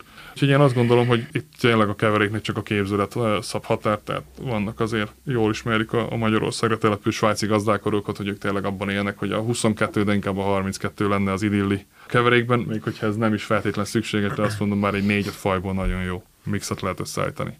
Itt Dobos Endre említette azt a takarónövények kapcsán, hogy az ő véleménye az, hogy úgy kell akkor foglalkozni vele, mint hogyha főnövény lenne. Én ezzel abszolút egyetértek, tehát ez a, szintén azt mondom, hogy kicsit a, itt a takarónövényeseknél egy, egy ilyen elég jó alapvetés, hiszen azért az ugye költségoldalon jelentkezik mindenképpen, tehát ebből ugye aratni nem fogunk, termésünk nem lesz belőle, amit utána értékesíthetünk, viszont költeni meg költünk rá, de hogyha már költünk rá, akkor azt mondom, hogy tényleg költsünk úgy, hogy ne végezzünk félmunkát. Tehát, hogyha tényleg kiválasztottuk azt a keveréket, ami kerüljön mondjuk tíz-tizenöt ezer forintba, elvetjük mondjuk egy másik tízezer forintért, vagy ugye nyilván lehetnek még itt a keverékekben följebbi költséghatárok is, tehát ott vagyunk, hogy huszonöt-harminc ezer forintot már csak a magra, illetve arra, hogy ez a földbe kerüljön, elköltöttünk, akkor igazából már azt, hogy ezt a megfelelő időben, a megfelelő technológiával vessük el, esetleg, hogyha tudjuk, hogy tápanyag szegényebb az a terület, akkor egy pici tápanyagot tegyünk mellé, az már utána igazából tényleg csak validálni fogja szerintem azt a ráfordítást, amit, amit itt megtettünk. Tehát én mindig javasoljuk, hogy én sokszor látom ugye ezt a műtrágyaszóróval szétszórjuk, aztán majd valahogy betárcsázzuk, hogy valami, valami történik. Erre azért voltak kísérletek, hogy azért a vetőgépes vetés nem tudja a műtrágyaszórós technológiát szerintem, vagy úgy gondolom a műtrágyaszórós technológia a vetőgépes technológiát nem tudja utolérni. Természetesen megérti az ember, hogy akinek mondjuk nagy területet kell zöldíteni, vagy, eset, vagy mondjuk a vetőgépet nem akarja erre, erre járatni, az is megoldható, de akkor mondjuk nagyon kell arra figyelni, hogy tényleg a talajba dolgozás az, az tényleg precíz legyen. Én úgy gondolom, hogy tényleg ezt, ezt az Endrének, ezt a mondatát, ezt nagyon érdemes mindenkinek megfogadni, aki, aki takaró növényezésre adja a fejét, és tényleg, ha már elkölti a magra meg a vetésre azt az összeget, akkor már ne azon múljon, hogy most úristen, most vetem el, mert most van egy kis időm, hanem tényleg akkor azt a, ugyanúgy nézni, hogy mikor jön rá esetleg eső. Arra is volt, hogy a kísérlet, hogy nyilván sokkal jobban kell a takaró növény, ha eső előtt van elvet, mint hogyha eső utáni nedves talajba. Tehát ezeket érdemes azért szem előtt tartani. Mi nem, vagy le szoktunk a vetőgépes vetésről, műtrágyaszóróval szórjuk ki, és mindig úgy, hogy eső előtt, tehát látjuk, hogy van egy nagy ígéret, nyilván ennek alá lehet azért szaladni, de alapvetően ez a koncepció, szétszórjuk, és akkor utána egy prizmahengerrel egy kicsit benyomkodjuk a talajba. Nagyon szép állományaink vannak vele. Itt nyilván a kulcskérdés a, az eső. Most tekintsünk ki egy kicsit ismét ezúttal Svájcba. Reto Stocker a nyugati országban kezdte a gazdálkodást, ahol mintegy tíz éves nóti tapasztalatot szerzett. Aztán rájött, hogy a világon a magyar lányok a legszebbek, és egy Agria rendezvényen megismerte azt a hölgyet, aki azóta már a felesége, és elcsábította Magyarországra. Reto Tisza földváron foglalkozik nótil kísérletekkel, néhány hektár saját területen, illetve az ország számos pontján végez direktvetést bérmunkában. Szerintem nagyjából mindenki ismeri itt a stúdióban az ő munkásságát. Érdemes nagyon odafigyelni a gondolataira, a mondandóira. Lehet magas termés termelni, de, de az nem a cél, csak az optimális termés. A gabona az egyszerűbb indulnia a no-tillre, ilyen búza, tönkebúza, aztán utam Svájcban nem mindent lehet összekülönbözni, az, az veszélyes, mert ott más időrás más, de itt biztos nem nehezebb, mint ott, mert ott inkább túl sok eső, itt inkább túl, túl kevés, nem túl kevés mondanom, de kevesebb sokkal. Európában mindig művelünk az többi világ, ott a no-till a legtöbbi, a legnagyobb rendszer. Itt nem tudunk. És azt az nem szeretem. A legfontosabb a talaj. És az hiányzik is sokszor, még a talaj az nem fontos, csak a termés. Nem, a talaj, ha belekeverünk, akkor nem tudunk annyira jól használni az aprakot, a kidiszta. A humusz tartja a vizet, a talaj az a legfontosabb lenne, mert ha egészséges a talaj, akkor minden a növény, az ember vissza. Az a kör, az a, az a kör fontos.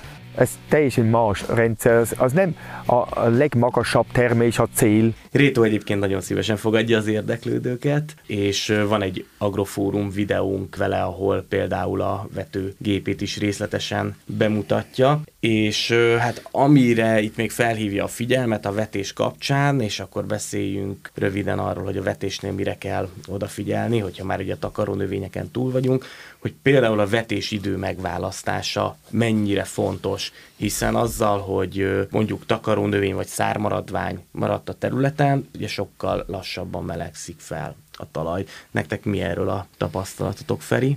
Mi a nedvessége alapján megyünk, Éppen azért, hogy a takarónövények tartják a nedvességet, és így a talaj az elég nedves, tehát a vetőgépnek az a tulajdonság, hogy össze kéne zárni a sort maga után, tehát hogy elrakja a vetőmagot, és akkor a vetőágyat be kéne zárni.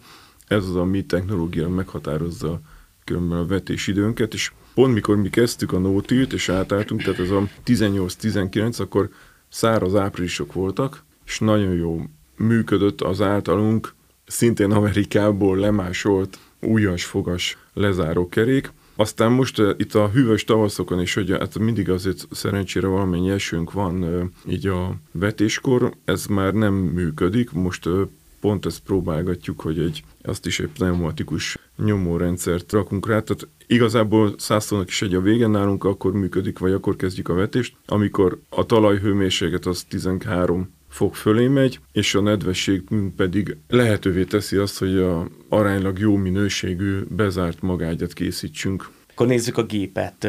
Mivel vetsz? Mi az, ami bevált nótírre?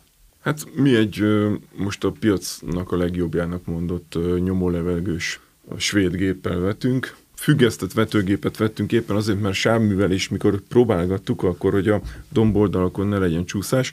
Most, hogy a sávművelőnk az, amit megvettünk, az vontatott, a vetőgépünk pedig függesztett, így az van egy kis probléma. Átalakítottuk elég jól, tehát most majdnem ugyanannyit költöttünk már rá, hogy, hogy minden pneumatikusan működjön, és nyomás, szabályozások működjenek. De szerintem most piacon lévő nagyobb gyártóknak a vetőgépei, főleg nagy vetőgépei, azok mind alapból alkalmasak arra, hogy elkezdjük a nótira való felkészítést velük. Tehát John Deere az gyárt már külön szetteket, de mondom, az amerikai farmerek megveszik ezek a nótív vetőgépeket, és otthon még átalakítják. Tehát minden arról szól, hogy adaptálni, adaptálni, adaptálni. Ez egyébként nevesíthetjük, gondolom, egy Väderstad Tempo? Igen, Väderstad Tempo. Akkor... Beszéljünk egy kicsit a Väderstadról, hogy a svéd gyártó mit tud ajánlani a no-till gazdálkodóknak. Kovács Gábor területi képviselőt halljuk. No-tillnél, a gabonavetésnél, ugye nyilván nekünk, ami nagyon régóta és tradicionális vetőgépünk, az a Rapid névre hallgat. A Rapid a csoroszja kialakításánál fogva alkalmas arra, hogy direktvetést végezzünk vele. A csoroszja kialakítás, a gumibakos felfüggesztés és az egész gépnek a tömeg középpontja az, ami a, ezt lehetővé teszi nekünk, hogy bármilyen mélységbe a vetést meg tudjuk tenni, és a Rapid esetében nem arról van szó, hogy mekkora csorosznyi nyomást állítunk a gépen.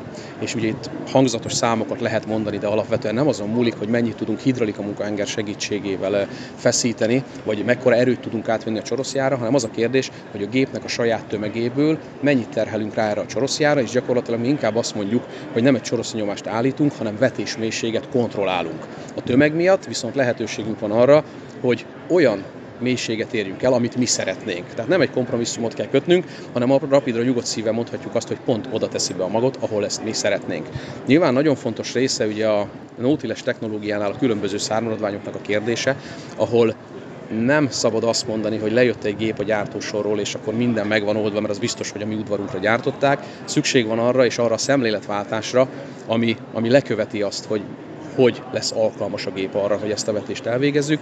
Ugye a mi csoroszja kialakításunk abba tekintetben egyedi a piacon, hogy a haladás irányra merőlegesen három fokos szöggel meg vannak döntve a tárcsák, és mögé van elhelyezve a vető csoroszja, tehát igazából, ha nagyon leegyszerűsítjük, folyamatosan egy daráló mozgást végez a magároknak a nyitó tárcsája. Tehát ott, ahol a magot mi a csoroszjából lejtjük, ott akármilyen is a felszín, ott egy nagyon jó magtalaj kapcsolatot sikerül kialakítanunk, és nyilván emögött következnek majd a nagyobb átmérőjű tömörítő kerekeink, aminek megint nagyon fontos a kialakítása, hogy a tömörítő kerék soha nem a sornak a közepén gurul, hanem gyakorlatilag a gumi két szélére esnek a vetett soraink. Ami egy másik fontos része ennek a dolognak, hogy a Rapid az tizenkettő egész öt centiméteres sortávra vet, és itt nincs is másra lehetőség. Itt különböző művelő eszközök, művelő tárcsákra lehet szükség a gépen, de nyilván ez egy adott gazdaságnál a technológiához kell lesz nekünk illeszteni, hogy ott mire van szükség, illetve előtte használnak-e bármilyen eszközt, maga a szármaradvány minősége, mennyisége, az milyen és mit kell kezelnünk.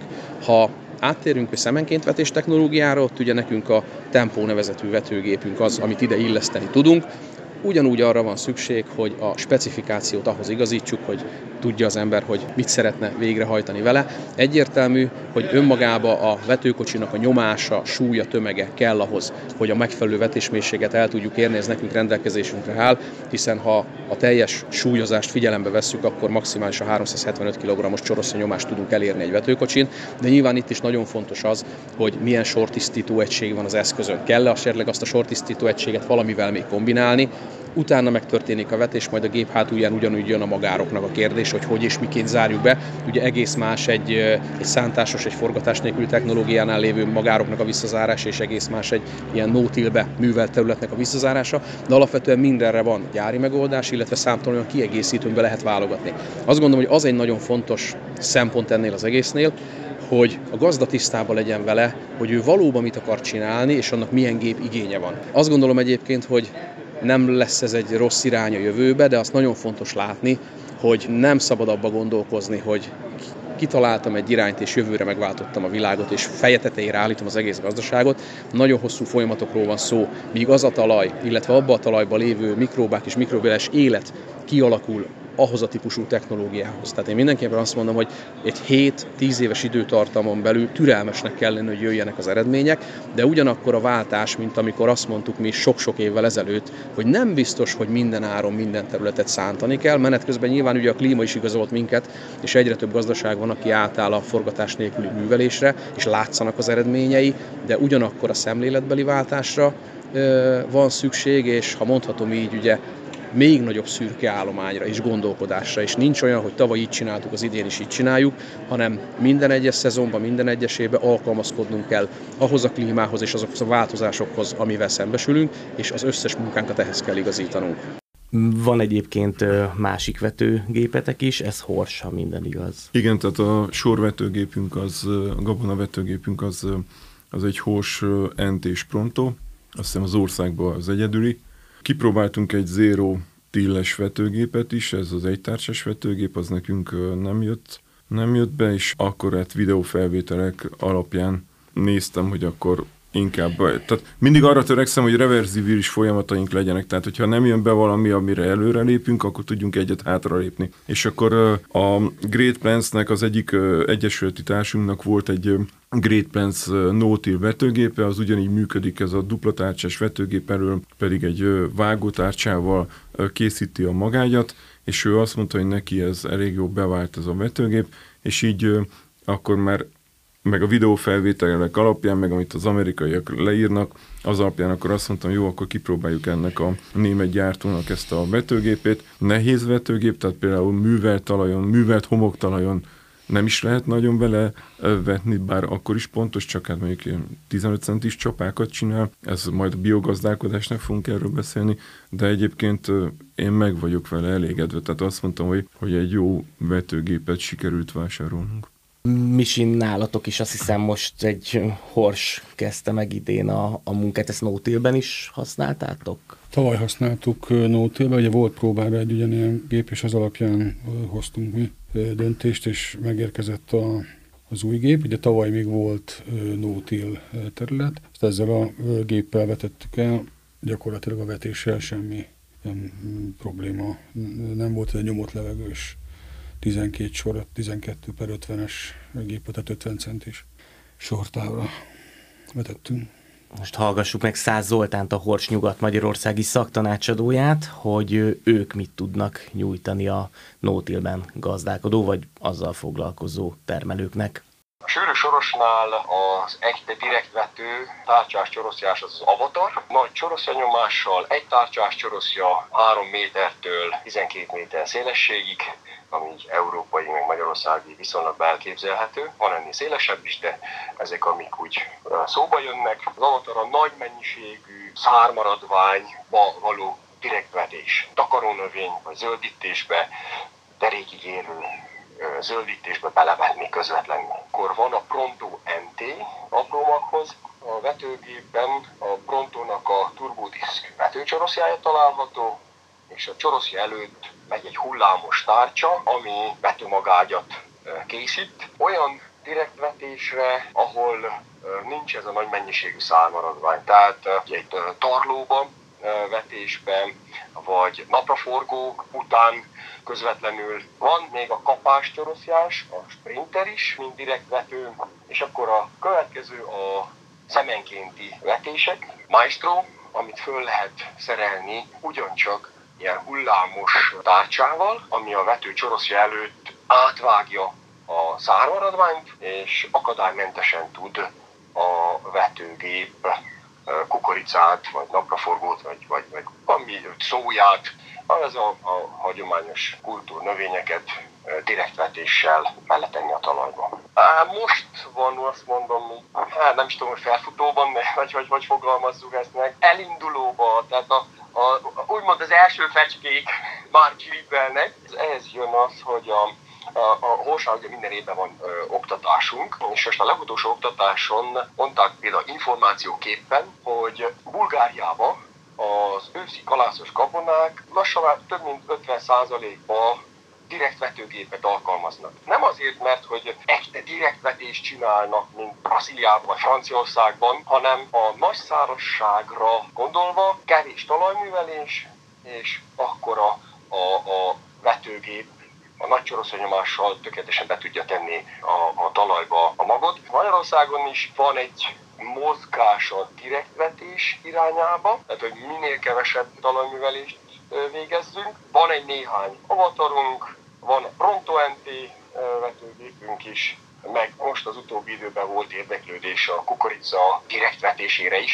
Ez inkább azoknál a termelőknél, ahol állattenyésztés van, és a rozsszenázs után minél kevesebb talajműveléssel, tehát tulajdonképpen nulla talajműveléssel beletenni a siló kukoricát. Ez, amit uh, tényleg jelenleg látok itt Magyarországon. És hát a mozgalom, a tapogatózás, hogy vajon a no-till-lel mi lesz? Van létjogosultsága, nincs létjogosultsága, még, még nagyon sokat kell tanulni.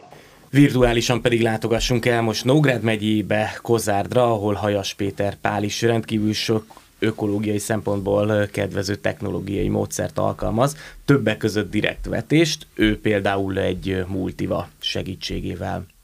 Gazdaságunkban kétféle direktvetőgépet használunk, az egyik a Multiva Forte ef iksz háromszázas, illetve a tartós zöldugor és mélegelő szegélyek felülvetéséhez továbbra is használjuk a függesztett, igen mozgékony rad vetőgépét Koszás Gellértnek.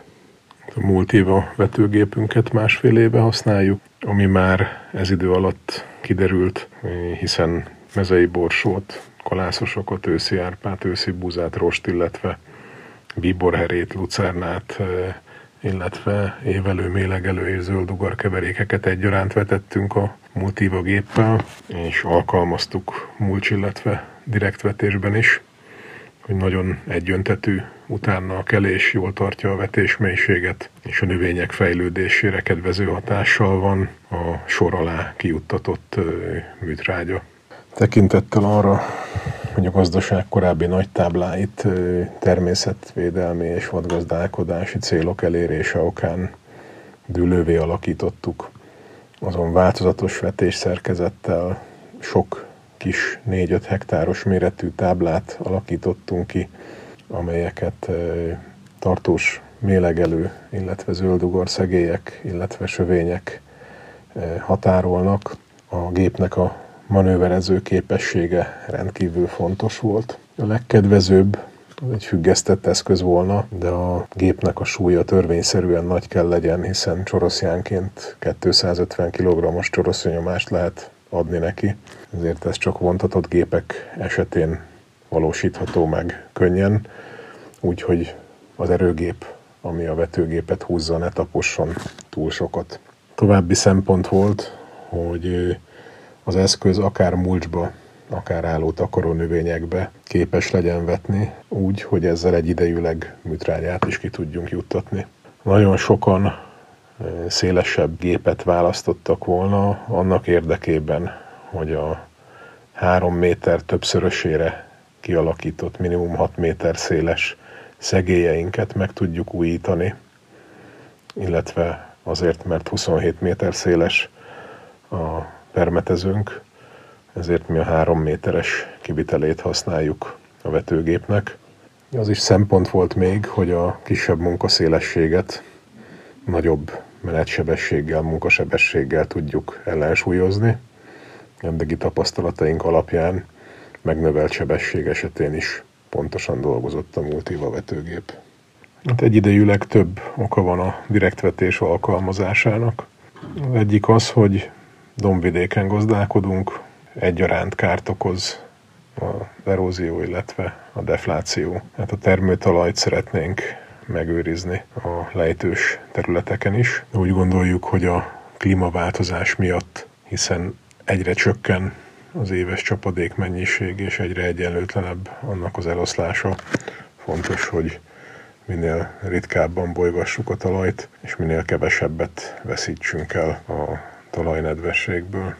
A változatos vetésszerkezeten belül a takarónövényeknek további kedvező hatása is van, mégpedig a biodiverzitásra, hiszen ezek a területek egyaránt biztosítanak búvóhelyet, táplálkozó területet, számos védett faj, illetve vadászható faj, apró vadfaj számára.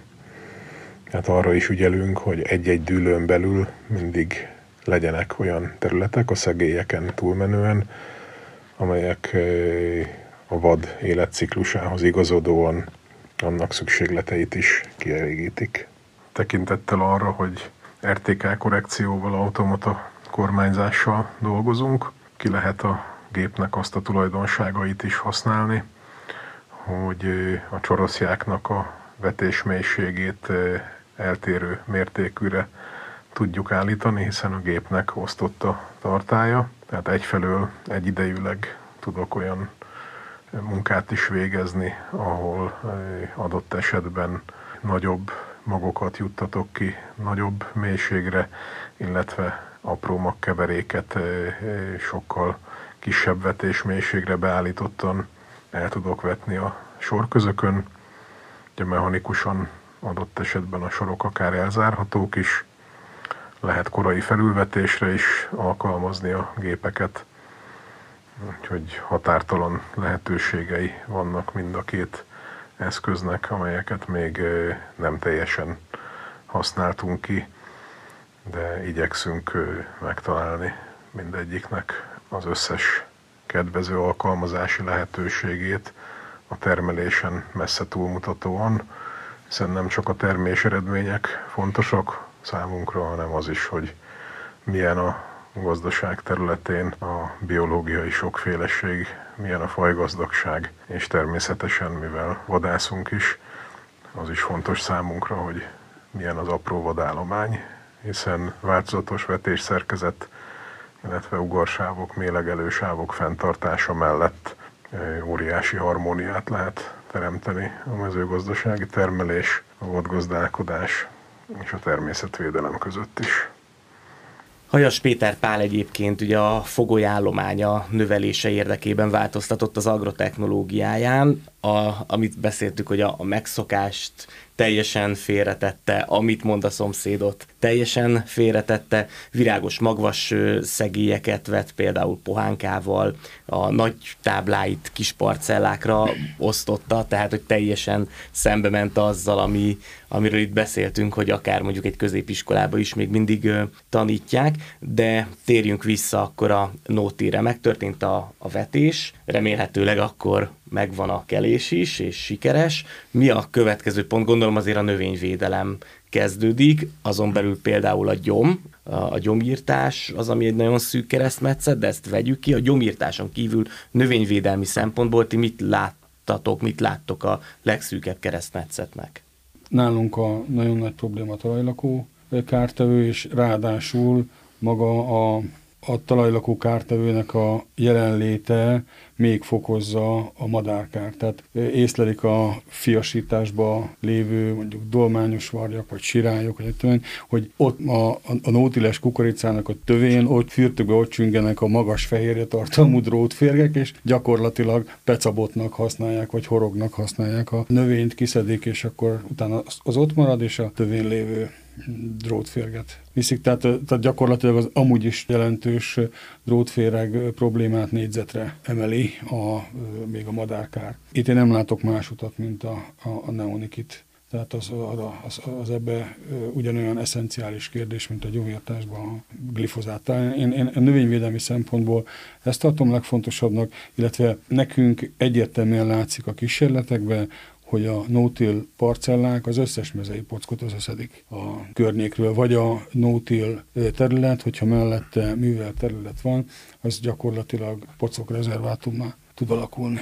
Nálunk talajlakóval szerencsére gazdasági küszöbértékig nincsen probléma, de én ezt pont szoktam mondani, hogy a, a takaró növény vetése miatt mi azt a vetés előtt két-három héttel determináljuk, tehát addig ott él, élő gyökér van, és az nem egyik napról másikra hal meg, hanem folyamatosan, tehát ott van növényi légzése, és mindenki a legkisebb ellenállás elve felé megy. Ők nem fognak elmenni húsz-harminc centit, oda, ahova berakjuk az új magot, ha ott találj még gyökér, vagy táplálékot, széndioxidot. Én azt mondom, hogy, hogy én azt figyeltem meg, hogy ha van is nálunk mondjuk nagyon kevés drótféreg, meg pajor, de hogyha mondjuk találunk is, nem számottevő. Tehát én azt mondom, hogy magával a talajlakókkal ez egy a takarónövény, az egy jó védekezési lehetőség. Ezt is kéne vizsgálni különben, mert én nem tudok semmit Jaj. tudományosan bizonyítani, tehát én csak egy kibic vagyok itt, aki nem ért semmihez. A másik pedig nálunk a csiga az, ami előtérbe került, az éppen azért a túl nedves talajkörülmények, tehát hogy a takarónövények megtartják a talajt, és a, a sorlezárás, tehát az a zárókerekeknek a problémája, hogy nem zárjuk, nem tudjuk lezárni rendesen a túl nedves talajt, ezért a csiga megjelent, és a csiga nagyon szépen mind a kanyomba végig túrázza ott a, főleg az napraforgónál jellemző, végig túrázza a sorokat, és például tavaly egy színzsent a tizenhat hektáros kísérletünket evett ki kilencvenöt százalékba, és újra kellett vetnünk, és akkor már megint az volt, hogy akkor mi a, a védekezés ellene, és mi, hogy Magyarországon nem lehet azt használni, azt a szert, amit tőlünk nyugatra simán használnak, ahol nedvesebb körülmények vannak, ezért akkor csak a mechanikai mozgatás, tehát meg kellett grubereznünk a területet, és akkor az a csigakártételt minimalizálta, tehát... Ez házas csiga, vagy házatlan csiga? Házatlan csiga, spanyol csiga. Mm. Nagyon érdekes, hogy nálunk pedig ilyen kicsi, ilyen, ilyen házas csigák, mészvázas mm. csigák. Nem ilyen határoztunk meg fajszinten, de több faj is jelen van, hogyha a háznak a mérete és színe mondjuk fajt különbséget jelent, de gyakorlatilag olyan óriási kárt nekünk nem okoznak, de egyértelműen elválik a no-till meg a a, más, a másik pedig... E, e tekintetben. Ebben más... talán, ugye, bocsánat, ugye ez nyilván azt is jelenti, hogy ez a technológia biodiverzitásnak sokkal jobbat tesz, aminek van Igen. egy ökológiai előnye, Igen. de hát van egy gazdasági adott esetben hátránya. Igen, és akkor pocok kártétele, nekünk egyszer volt pocok kártételünk, ami ellen védekeznünk kellett, akkor volt egy augusztusi nagy záporeső, és a rétet elöntötte a víz, és akkor fölmenekültek a, a táblánkra. Szerencsére pont ez a biodiverzitás akkora nálunk, hogy a ragadozó madarak, tehát a ragadozó madarak számából, varjak számából nagyon meg lehet mondani azt, hogy most éppen gradál a mezei pocok, vagy nem. Ilyenünk volt például, hogy a szántott művelt szomszédokból, ahol sok kis parcella van egymás mellett, átjöttek hozzánk, és így jön megint, a, ahogy minden mindennel összefügg. Tehát, hogyha van egy vadkáros területünk, ahol a kultúrnövényünk nem nő meg, akkor ott a gyomb felszaporodik, oda be tud költözni a pocok, és akkor az következő éven pedig egy gócpontként tud tovább terjedni, és ez nagyon nagy probléma különben. Egyébként meg hát majd beszélünk a gyomírtásról, mert a gyomírtás az, ami feladja a leckét. Ugyanez a fácánkár, a varjukár, a galambkár, olyan élőlényeket vonzunk oda a takarónövények által, illetve ezzel a, a no-tillel, hogy a talajaink sokkal élettel telibbek, amiket előtte el se képzeltünk, vagy nem is látunk a környékünkön, és nálunk megjelennek, és akkor utána az ember meg csak nézi azt, hogy például kieszik a tőszámos kísérletét, és akkor jön a vadkár szakértő, és akkor hát, hogy mondja meg, hogy akkor ezt most hogy tudja megbecsülni a tőszámot, mikor az egyik helyen vettünk ötvenezret, másik helyen meg nyolcvanezret, és akkor ennek még vannak következő lépései is, amiket így az ember nem is gondol el, de éppen az, hogy ez maga az, hogy egy kultúrsivatagból, ahogy az Attila szokta fogalmazni, tehát egy kultúrsivatagból csinálunk egy, egy biológiai változatos területet, a kis helyet az élőlényeknek, és ezek mind oda mennek, de én mindig azt mondom, hogy ez egy torta szelet, torta, és azok szeletek vannak, és hogyha kiírtunk minden jót, és jönnek a pionnyír élőlények először, azokat általában nem szeretjük, azok befolyásolják a mi kultúrnövényeinknek a termés mennyiségét, akkor azokat még jobban kiírtjuk. De hogyha hagyjuk azt, hogy azt a fázist túllépje, és bejön egy részben önszabályozás, ami persze három-négy év alatt nem áll be, de azért a természet nagyon sok mindenre képes hamar, hogyha ezt tudjuk megoldani, akkor sokkal kevesebb bajunk van. Nekünk az a problémánk, hogy mindenbe azonnal be akarunk avatkozni. Majd beszélünk a gombabetegségekről is, és akkor ott is majd elmondom ezt, hogy... Akkor beszélj a gombabetegségekről. Ja. Mi azt láttuk, hogy ahogy egyre kevesebbet műveltük a talajunkat, egyre kevesebb problémánk lett a kórokozókkal. Amellett, amikor átváltottunk erre a szélesebb sortávra, tehát hogy húsz centi sortáv, gabona sortávunk van, ami már, hogyha belegondolunk, sokszor dupla gabona sortáv, mert tizenkét centinek majdnem a dupláján vagyunk. Hihetetlenül lecsökkent a gabona fertőzöttség. Most, hogy meg kellett tárcsáznunk a területeinket, és kijön az, hogy a fajta érzékenységek is hogy alakulnak, most már volt olyan gabona táblánk, amit le kellett fújnunk lisztharmat ellen, mert megjelent rajta. Tehát a fajta az érzékenyebb a lisztharmatra, és megjelent a lisztharmat. De no-tillbe ez, ez nagyon látványosan visszaesett. Sőt, már mondom, mikor mintileztünk, akkor is, és ez, ez megint a az egyetemi tanulmányainkkal szembe menő dolog, amit, amit az emberek nem tudnak felfogni, vagy elhinni, de akik meg itt csináljuk, és beszélgetünk róla, ott meg nagyon durván előjön az, hogy van, aki már el is tudta hagyni, vagy elhagyta, vagy valami olyan huminsavas esszenciákat használ, amik elvileg nem gombaölő hatásúak, és mégis teljesen jól, és szőlőbe is el tudják ezt, ezt hagyni és megoldani, és fóliasátros szőlőben is el tudják hagyni egyesületi társaink. Tehát ezek annyira érdekes dolgok, amik, amit úgy szintén visszatérünk megint oda, hogy az egyetemeknek, tehát ezt, ezt nem nekünk kellene itt a gazdáknak kísérletezgetni és pénzbe ölni, ezeknek az egyetemeknek lenne a feladata. Hát ugye, tehát no-till és mondjuk gombabetegségek vonatkozásában nem sok a tapasztalat. Amit most el tudok mondani, egyszerre lehet információ is, meg dezinformáció is. Tehát ezt így is kell akkor értékelni, hogy hasonló tapasztalatunk, ugye napraforgóban volt a tavalyi évben, hogy gyakorlatilag ezek a no-tilles napraforgók gyakorlatilag vetés, aratás költségével, meg talán deszikálással gyakorlatilag tudták hozni a környék átlagát, de ugye épp a napraforgó betegségek nagyon évjárat hatás alatt vannak, és szerintem tavaly országosan sehol nem volt. Mondjuk úgy, hogy ha be akartunk volna állítani valahol egy napraforgós kísérletet, mint hogy volt is mondjuk beállítva, gyakorlatilag a, a betegségeknek a nyomása nagyon, nagyon alacsony volt. Makrofómina volt igazából, mert száraz meleg volt. Igen, tehát, és főleg ott is ugye azokon az égevényes területeken. Én nem tudom ezt most megerősíteni. Mint érdekességet, mint tapasztalatot elmondtam, de ebből ne csináljunk technológiát. Én is csak a saját előre tapasztalataimat tudom mondani, tehát ez, ami nálunk bejön, az nem biztos, hogy másnál. Adaptálni kell mindent. Igen.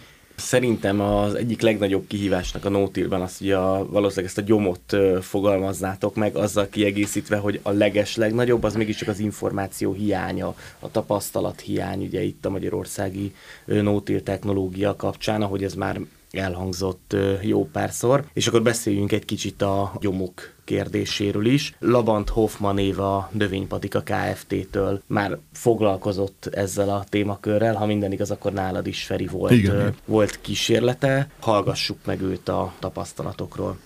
A no-till az egy ilyen természetközeli állapot, amit a gyomnövények ugyanúgy megéreznek, és előszeretettel be is vándorolnak a no-tilles táblára. Hogyha valaki még nem látott no-tilt, akkor úgy kell elképzelni a gyom összetételét, mint egy ilyen kiöregedett lucerna állománynak, ahol szinte mindenféle megtalálható benne. Itt a no-tilles táblákon sem az egyéves gyomnövények dominálnak, sőt, a megfigyeléseink szerint elmondható, hogy egyértelműen visszaszorult például a parlagfő ezeken a területeken. Helyette bejöttek a táblára az árokszélről ismert gyomnövények, ilyen például a csalánfajok, a mezei katánk, vagy az útifűfajok, vagy például a fehérmécsvirág. Aztán idővel a területen ilyen veszedelmesebb térparaziták is megjelentek, mint a gyermekláncfű, a betyárkóró, vagy esetenként a lósóska fajok. És ha egy gyömösszetételt nézzük, akkor sokkal fajgazdagabb gyomösszetétel jellemző a nótilt. Én azt gondolom, hogy itt csípőből egy olyan ötven gyomfajt egy ilyen nótiles területen le lehetne írni, vagy le lehet írni. Még mondjuk ez egy szántóföldi, szántott területen most jellemzően max. tíz gyomnöményt lehet így általában találni, és általában egy ilyen szántott kultúrákban olyan négy-öt gyom, ami dominál egy-egy táblát. Tehát itt teljesen más a helyzet a nótilbe, és ebből következően sokkal nagyobb a kihívás is, hogy milyen gyomírtószerekkel lehet ezt megoldani. Nem beszélve arról, hogy az adott növényvédőszer, vagy az egyes növényvédőszergyártó cégeknek nem is biztos, hogy van erre válasza, hiszen ritkán merül föl egy szántásos művelésben az a kérdés, hogy napraforgóból mivel lehet kivenni a pitypangot, vagy hogyan védekezzek kukoricában, például csallán ellen. Tehát nem biztos, hogy ezekkel a kérdésekkel találkozunk nap mint nap. Ami érdekessége, hogy azt gondolnánk, hogy ha egy nótiles táblát megnézünk, akkor, és ott állunk a tábla szélén, akkor mit lehet látni vetés előtt? Ott a glifozáttal leszárított takarónövény, és ebbe történik a kultúrnövények a vetése. Egy jól sikerült takarónövény után ez a borítottság elérhet egy kilencven százalékot is. Tehát tulajdonképpen egy mulcsba történik a vetés, és ettől a mulcstól elvárható lenne, hogy bizonyos gyomírtó hatást is adjon. Ezt igazából annyira nem éreztem, tehát a gyomok ezt idővel áttörik, és elég hamar megjelennek. Némileg biztos, hogy van hatása is, de erre nem lehet számolni, úgyhogy nem lehet elhagyagolni a gyomírtást. Na most képzeljék el azt a helyzetet, amikor én ott állok a tábla szélen, és akkor megkérdezik tőlem, hogy mivel lehetne itt a napraforgó gyomírtani, vagy mit rakjunk be kísérletbe, és akkor fölmerül az a kérdés, hogy egy preemergens gyomírtót behelyezzünk-e. Hát egy preemergens gyomírtónál mit tanultunk, apró morzsás, jól elmunkált talajfelszín, akkor várhatjuk a hatékonyságot. Mivel kísérlet volt, ezért beleraktuk. Ezt a kísérletet kétezer-tizennyolcban állítottuk be, és ez egy nagyon csapadékos év volt. Tehát itt a preemergens gyomírtás után száz milliméter csapadékot kaptunk, és ilyen körülmények között egy jó hatékonyságot adott a preemergens készítmény.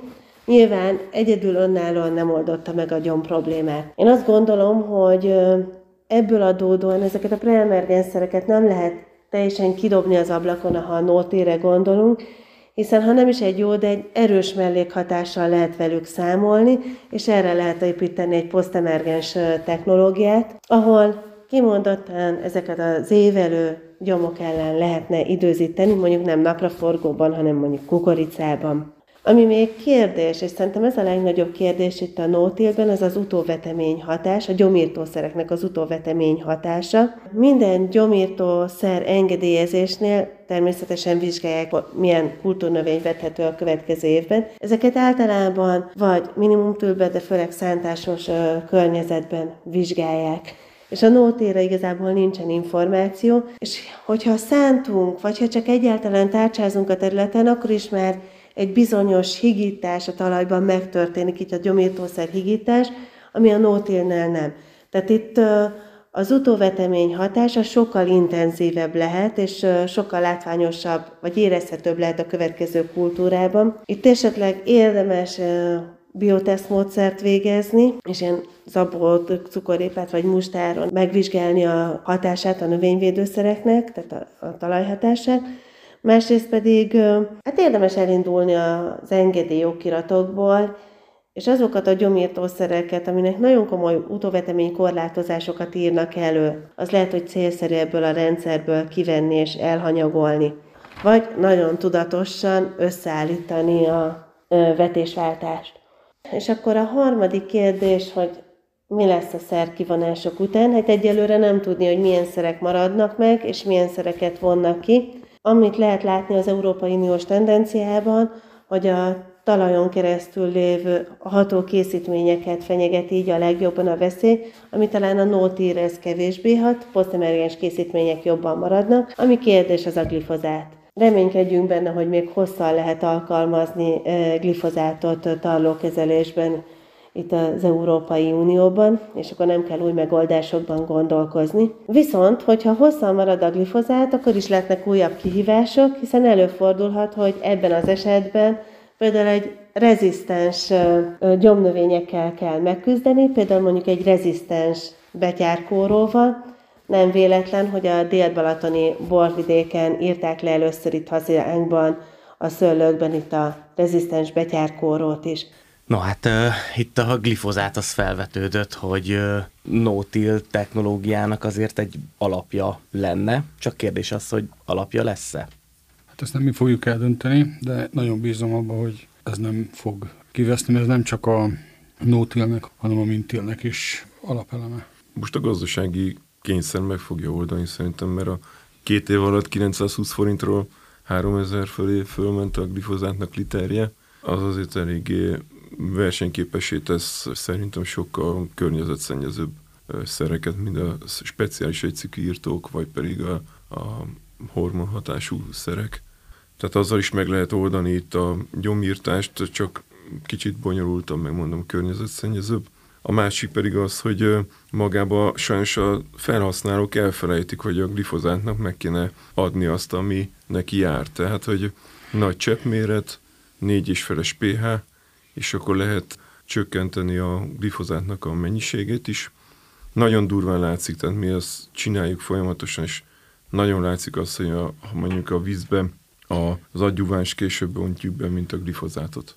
Mi alacsony dózisokkal megyünk, különben ezt éppen sokan mondják növényorvosok, hogy ez nem lesz jó, mert a rezisztencia okozó, de nagyon szépen kiviszi. Vannak olyan növények persze, amik például pillangósokat nem lehet glifozáttal rendesen kiütni. És akkor így kell valamit mellé tenni, ami, ami elviszi a, a kétszikűeket. Általában egy szikűre nagyon jó a glifozát, tehát ott például nagyon jól ki lehet váltani a szelektív egyszikű írtó készítményeket, amik szerintem sokkal veszélyesebbek, mint a glifozát. Ezt szakszerűen kell használni, meg nem kell árpát, meg búzát gyomírtani glifozáttal azért, hogy tudjuk aratni, és akkor nem fog bekerülni, vagy napraforgót deszikálni glifozáttal. Tehát az is látszik például, hogy glifozáttal deszikálják a napraforgót, az, hogyha egy csapadékos időszak van, visszaveszi a növény a, a vizet, lassabb a hatása, nehezebben lehet aratni, mint egy dikváttal, még az eső után jobban le is szárad a a napraforgó. Szerintem ez egy része a, a no-tillnak, ki lehetne váltani. Itt inkább, amit a, az Éva beszélt, ez az utóvetemény hatás az, ami, ami nagyon veszélyes. Múlcsra ráfújt korai posztszerek, azok ugyanolyan hatással bírnak. Tehát ez, amit úgy szinten tanultunk az egyetemen, hogy apró morzsás barna felszín kell, azért ezt is lehet azért kicsit óvatosabban kezelni. Az utóvetemény hatásra sajnos tényleg nem tudnak mit mondani, a A felhasználók is a saját tapasztalatból kell rájönni, ami persze úgy szintén veszteség, de haladunk ebbe is. Ha tápanyag utánpótlásra ugrunk át no-tillben, akkor ott mik a tapasztalatok? Mennyire kell ezzel foglalkozni? Kell-e? Érdemes-e? Ott tartályos gabonavetőgép természetesen, szilárd és folyékony kijutatásra alkalmas vetőgépek, vagy pedig külön alkalmas injektál, vagy külön eszközben injektáló berendezések. Ami látszódik most itt a talajvizsgálatokkal, tehát itt vettünk a zsomborékkal különböző rétegzett talajmintavételeket, mivel hogy nem keverjük be a szármaradványokat, ezért a kálium az tíz és harminc centi közötti részben az lecsökken, a nulla-tízben, ahogy mértük, ott pedig fölhalmozódás történik, tehát mint a no-tillben, tehát ez érthető is, hogyha belegondol az ember, nem keverjük be a, a szármaradványokat, minden ott marad. Mi úgy oldjuk meg a tápanyag utánpótlást, hogy a vetőgéppel adjuk ki azt, amit a tápanyagtervbe előírnak, és akkor azt juttatjuk ki, most vettünk egy sávművelőt, azt is, hogyha felépítjük rá a, a műtrágyaszórót, akkor azzal is tudunk mélyebb rétegekbe bejuttatni tápanyagot. A másik pedig az, amiről úgy szintén eretnekként beszélnek, hogy ez teljesen abszurd, de pont ez, hogy a vizsgálati módszerek és a felvehetőség vizsgálata és a valódi tápanyagtartalom között nem biztos, hogy az szoros összefüggés van. Az, amit a Zsombor is mondott, hogy az amerikaiak mindig azt mondják, hogy két inch, tehát az öt centiméter talaj, azt kell megvizsgálni, és akkor teljesen mindegy, hogy alatta mi van, abba, hogyha jó a tápanyag ellátottságunk, akkor azt kell figyelembe venni.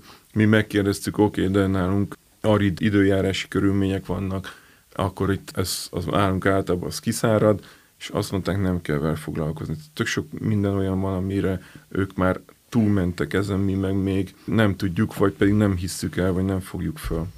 Hát ugye erre az amerikai módszerre nekünk nincs algoritmus, tehát az nem tudok mit kezdeni, hogy így van-e vagy nem. Ki kéne próbálni meg az, hogy a mi talajainkra nyilván valamiféle mutatkoztatási rendszert kéne csinálni. Nekem különösebb hosszú távú no-till tápanyag utánpótlási tapasztalat nincs. Én a bennem az évek alatt leülepedett tápanyaggazdálkodási tudás tapasztalatból tudok kiindulni, innen tudok interpolálni magam számára is. Pillanatnyilag. Alapvetően én azt gondolom, hogy a no-tillnek, a no-till termesztésnek ugye van egy lassuló dinamikája minden tekintetben, ez nyilván a tápanyag dinamikára is kihat. Ebből adódóan én azt gondolom, hogy jobban oda kell figyelni a tápanyag utánpótlásra és a pozícionálásra. És ugye itt nem nagyon van lehetőség bedolgozni, tehát aki készül a no-tillre, akkor ott nyilván olyan fegyverzetet kell rendszeresíteni, vagy rendszerbe tenni, amivel a tápanyagot pozícióba tudjuk helyezni. Talajművelés hiányában azt gondolom, nincs mért adat egyébként, de azt gondolom, hogy kevésbé esik ki a tápanyag a művelt részből, vagy lassabban, hiszen van egy természetes állapot, egy természetes térfogattömeg, ami nyilvánvalóan ugye nem ebbe a túlzott porozitásba leledzik, és így nyilvánvalóan a kilúgzás is lassabb lehet ezekben. Ezt érdemes volna megvizsgálni szinten. Mondjuk tényleg a parcelláink mondjuk erre alkalmasak is lennének, hogy a különböző szintekben mondjuk hol vannak a, vannak-e, vagy hol vannak a tápanyag felhalmozódási szintek. Én azt gondolom, hogy ezt még egy előnyének tarthatom részben környezetvédelmi, talajvédelmi, talajvízvédelmi szempontból is, de most már mióta, hogy ötszörös áron hogy hatszoros áron toljuk a nitrogént, talán már közgazdaságilag is érdekes lehet ebből a szempontból a no-till. Hogy nekem a legfontosabb különben, amit mindig próbálok az egyetemekkel megbeszélni, hogy jöjjenek elő, hogy a tápanyag feltáródás. Én azt vettem észre, hogy teljesen mindegy, hogy hogy adjuk ki a tápanyagot, a talaj úgy adja le, és a növény úgy tudja fölvenni, ahogy éppen a, a biológiai körülmények, vagy a környezeti körülmények adottak. Ez annyira furcsa, hogy volt egy vizsgálat nálunk, hogy kiadtunk nyolcvan kiló nitrogén hatóanyagot vetés után, és egy hónap után pedig ö, a szervetlen nitrogént adtunk ki, és akkor egy hónap után meg nyolc és tizennégy kiló közötti ö, mintaszámok jöttek, de szervesben meg ott volt nyolcvan kiló nitrogén. Tehát mindenünk átmegy szerves anyagba. A szerves nitrogénvéső. Most itt akkor az a kérdésem mindig, és erre nem is kapok választ, és ezt kéne kutatni különben, hogy akkor most nekünk attól fog függni a tápanyag felvételi lehetőségünk, hogy ott az ottani mikrobiális élet az hogy működik, és éppen annak most a környezeti feltételei adottak-e arra, hogy most éljenek, szaporodjanak, elpusztuljanak, és lebomlanjanak, vagy pedig egy olyan környezet alakul ki, amikor éppen betokozódnak, és akkor sekibe se. Annyiféle kérdés vetődik föl, mert az is látszódik különben most nagyon durván. Tehát oda tesszük azt a tápanyagot, amit kér a talaj vagy a növény, mert itt is már egy másik kérdés, erre is most csináltunk kísérletet, és nagyon durván látszik, hogy mondjuk elzárjuk a műtrágyacsapot, és akkor nem kap mondjuk a száz méteren a, a gabonánk alaptrágyát, akkor is teljesen más hatása van, mint mondjuk akkor, hogyha csak azt adjuk ki neki, amit a talajvizsgálatok alapján kell, tehát mondjuk csak célzottan dappot, vagy kárít, olyan mennyiségben, amiben szükséges, vagy pedig azt mondjuk, hogy tudjuk azt, hogy mi kell a növénynek, és akkor ott van a komplex műtrágya, ami legközelebb áll ehhez az összetételhez, és kiadjuk azt. Ezekben is óriási kérdések merültek föl itt a, az évek során, és nekem két veszőparipám van, mindig ez a gyomírtás és a tápanyag dinamika, hogy ezt hogy tudjuk megvizsgálni, vagy pedig magunknak adni egy olyan választ, amivel már azt mondjuk, hogy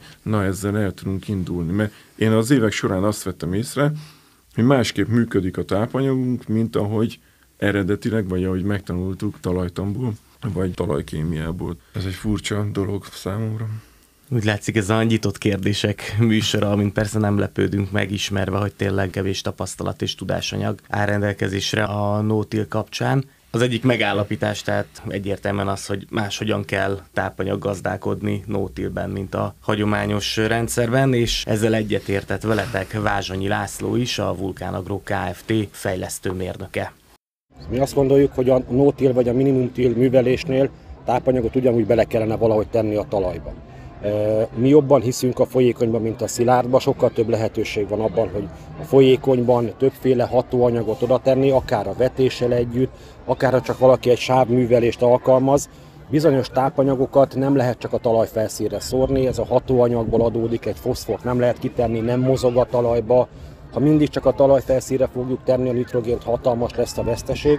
Mi azt gondoljuk, hogy a tápanyag oldalról inkább ez a sávművelés, sekélyen művelni azt a részt, ahol igazából a, a mag kerül, oda tegyünk folyékonyat, és a lehető legtöbb olyan tápanyagot, ami a növénynek akár három-négy-öt hónapig is elegendő. Beszélgetni kell, mindenki máshogy csinálja, de ugyanúgy ezzel a szilárd műtrágyákkal nem fog működni szerintem egy no-till vagy egy minimum-till sem, hogy most már lehet látni, hogy a hagyományos talajművelés vagy hagyományos termesztés sem működik. A másik dolog, ami a, a, amit szeretnék elmondani, hogy azok, akik hatalmas szármaradványt szeretnének a táblán hagyni, és ezzel növelni a talaj szénkészletét, hűteni a talajt, javítani a talaj fizikai vagy kémiai állapotát. Ez a szármaradvány akkor fog gyorsan eltűnni a talajról, hogyha a talaj felső rétege az, az él. Az, ott vannak baktériumok, vannak giliszták, sokkal hamarabb eltűnik. Nekünk azok a termelők, akik négy-öt éve használnak vinaszt vagy vinaszt-melaszt keveréket, ők azt mondják, hogy egy kukorica után, hogy egy szárzúzás elmegy, akkor összességében egy-másfél hónap múlva nincs szármaradvány a talajon, a talajban lévő élőlények behúzkodják, megeszik ezt a szármaradványt. Sokkal könnyebb egy tiszta táblát utána művelni, abba vetni, azon elvégezni akár egy gyomírtózást, vagy akár ezzel erre kijutatni akár egy másik folyékony tápanyagot. Mégiscsak a talajba fog kerülni, nem a szármaradványokon fog alapvetően megszáradni. Úgyhogy mindenkinek sok sikert kívánunk, akinek tudunk, segítünk. Most látogassunk el az ország egyik keleti részébe, Szatmárba, Nyilas László fiatal gazdálkodóhoz, az Agrofil termelői klub egyik új tagjához, aki szintén belevágott a no-tillbe, úgyhogy Szatmár csekébe utazunk így virtuálisan.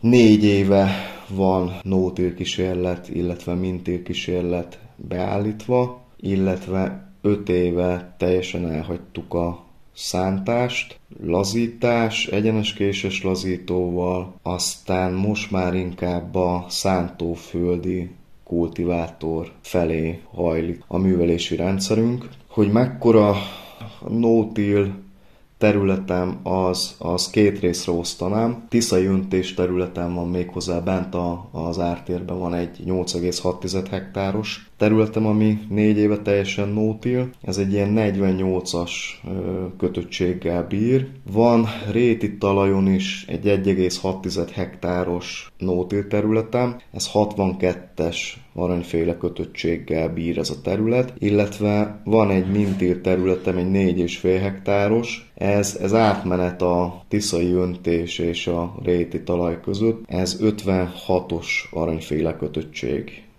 Kukoricába, szójába, illetve búzába volt idáig no-till. Kukoricába egész, egész jó eredményeket értem el. Ott kifagyó takaró növénybe vetettem. Ott a lazított, illetve szántóföldi kultivátorra alapművelt területekhez képest nem tudtunk kimutatni különbséget. Hasonló terméshozamokat produkáltunk. Volt egy tavaly egy kukoricába, illetve szójába is volt, csak szójába elvérzett ez a kísérlet. Zöldbe vetettem, nem kifagyó takarónövényt vetettem, rózs, borsó, szüszös bükkönyt. Megvártam, hogy virágozzon a, a rózs, a bükköny. A borsó az kifagyott, vagy valami miatt nem tetszett neki ez a, ez a dolog, az nem volt fellelhető a területen. És ezt lefektettem egy, egy hengerrel, és ebbe a vastag mulcsba vetettem bele. Kukoricába vetéskor kapott száz liter nitroszolt, harminc kilogramm nitrogénhatóanyagot, és ezzel tudtam egy, egy tíz tonnás átlagot lehozni, mert a későbbiekben már nem tudtam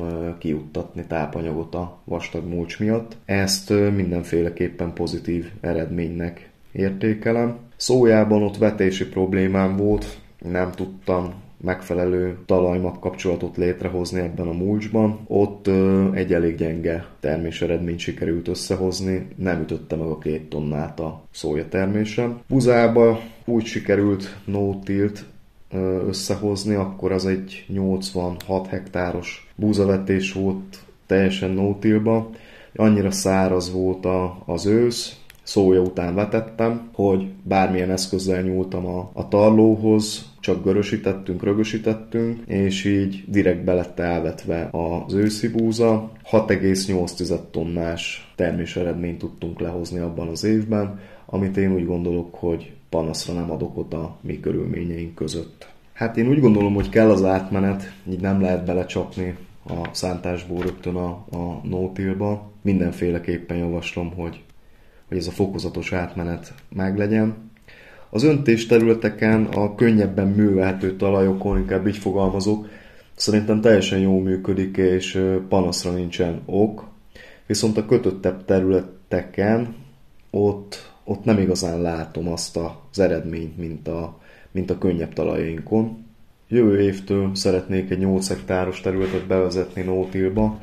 Ez az egyik legmocsokabb területünk, egy hetvenkettes kötöttséggel rendelkezik, egy nagyon nehezen művelhető, egy akaratos talajról beszélünk.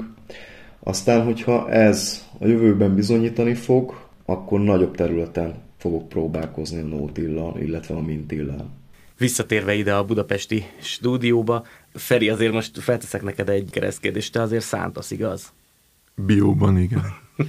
Bióban, mert hogy ott különösen sok probléma van a no-tillal, gyakorlatilag nem megvalósítható jelen tudásunk szerint. Hát nem kellett volna decemberben azt gondolni, hogy ha kijön a pályázat, akkor én januártól ezt meg fogom tudni oldani. Tehát az, amit beszéltünk, hogyha bármilyenbe beleállunk, akkor azt föl kell tölteni a talajokat. Amit mi meg tudunk csinálni fizikailag és kémiailag, rendbe kell tenni a talajokat. Én belevágtam, mert akkor nagyon ment a no-tillünk is, hogy tényleg két sikeres éven keresztül, vagy voltunk túl, és akkor a bióba is akkor csináljuk a no-tilt, persze full bukta lett, mert hogy, amit az Éva is mondott, tehát a mulcs, az, hogyha a vetőgépen átmegyünk rajta, lefekszik a talajra, és az elbomlik, tehát még a legrosszabb homoktalajaikon próbáltuk a biót.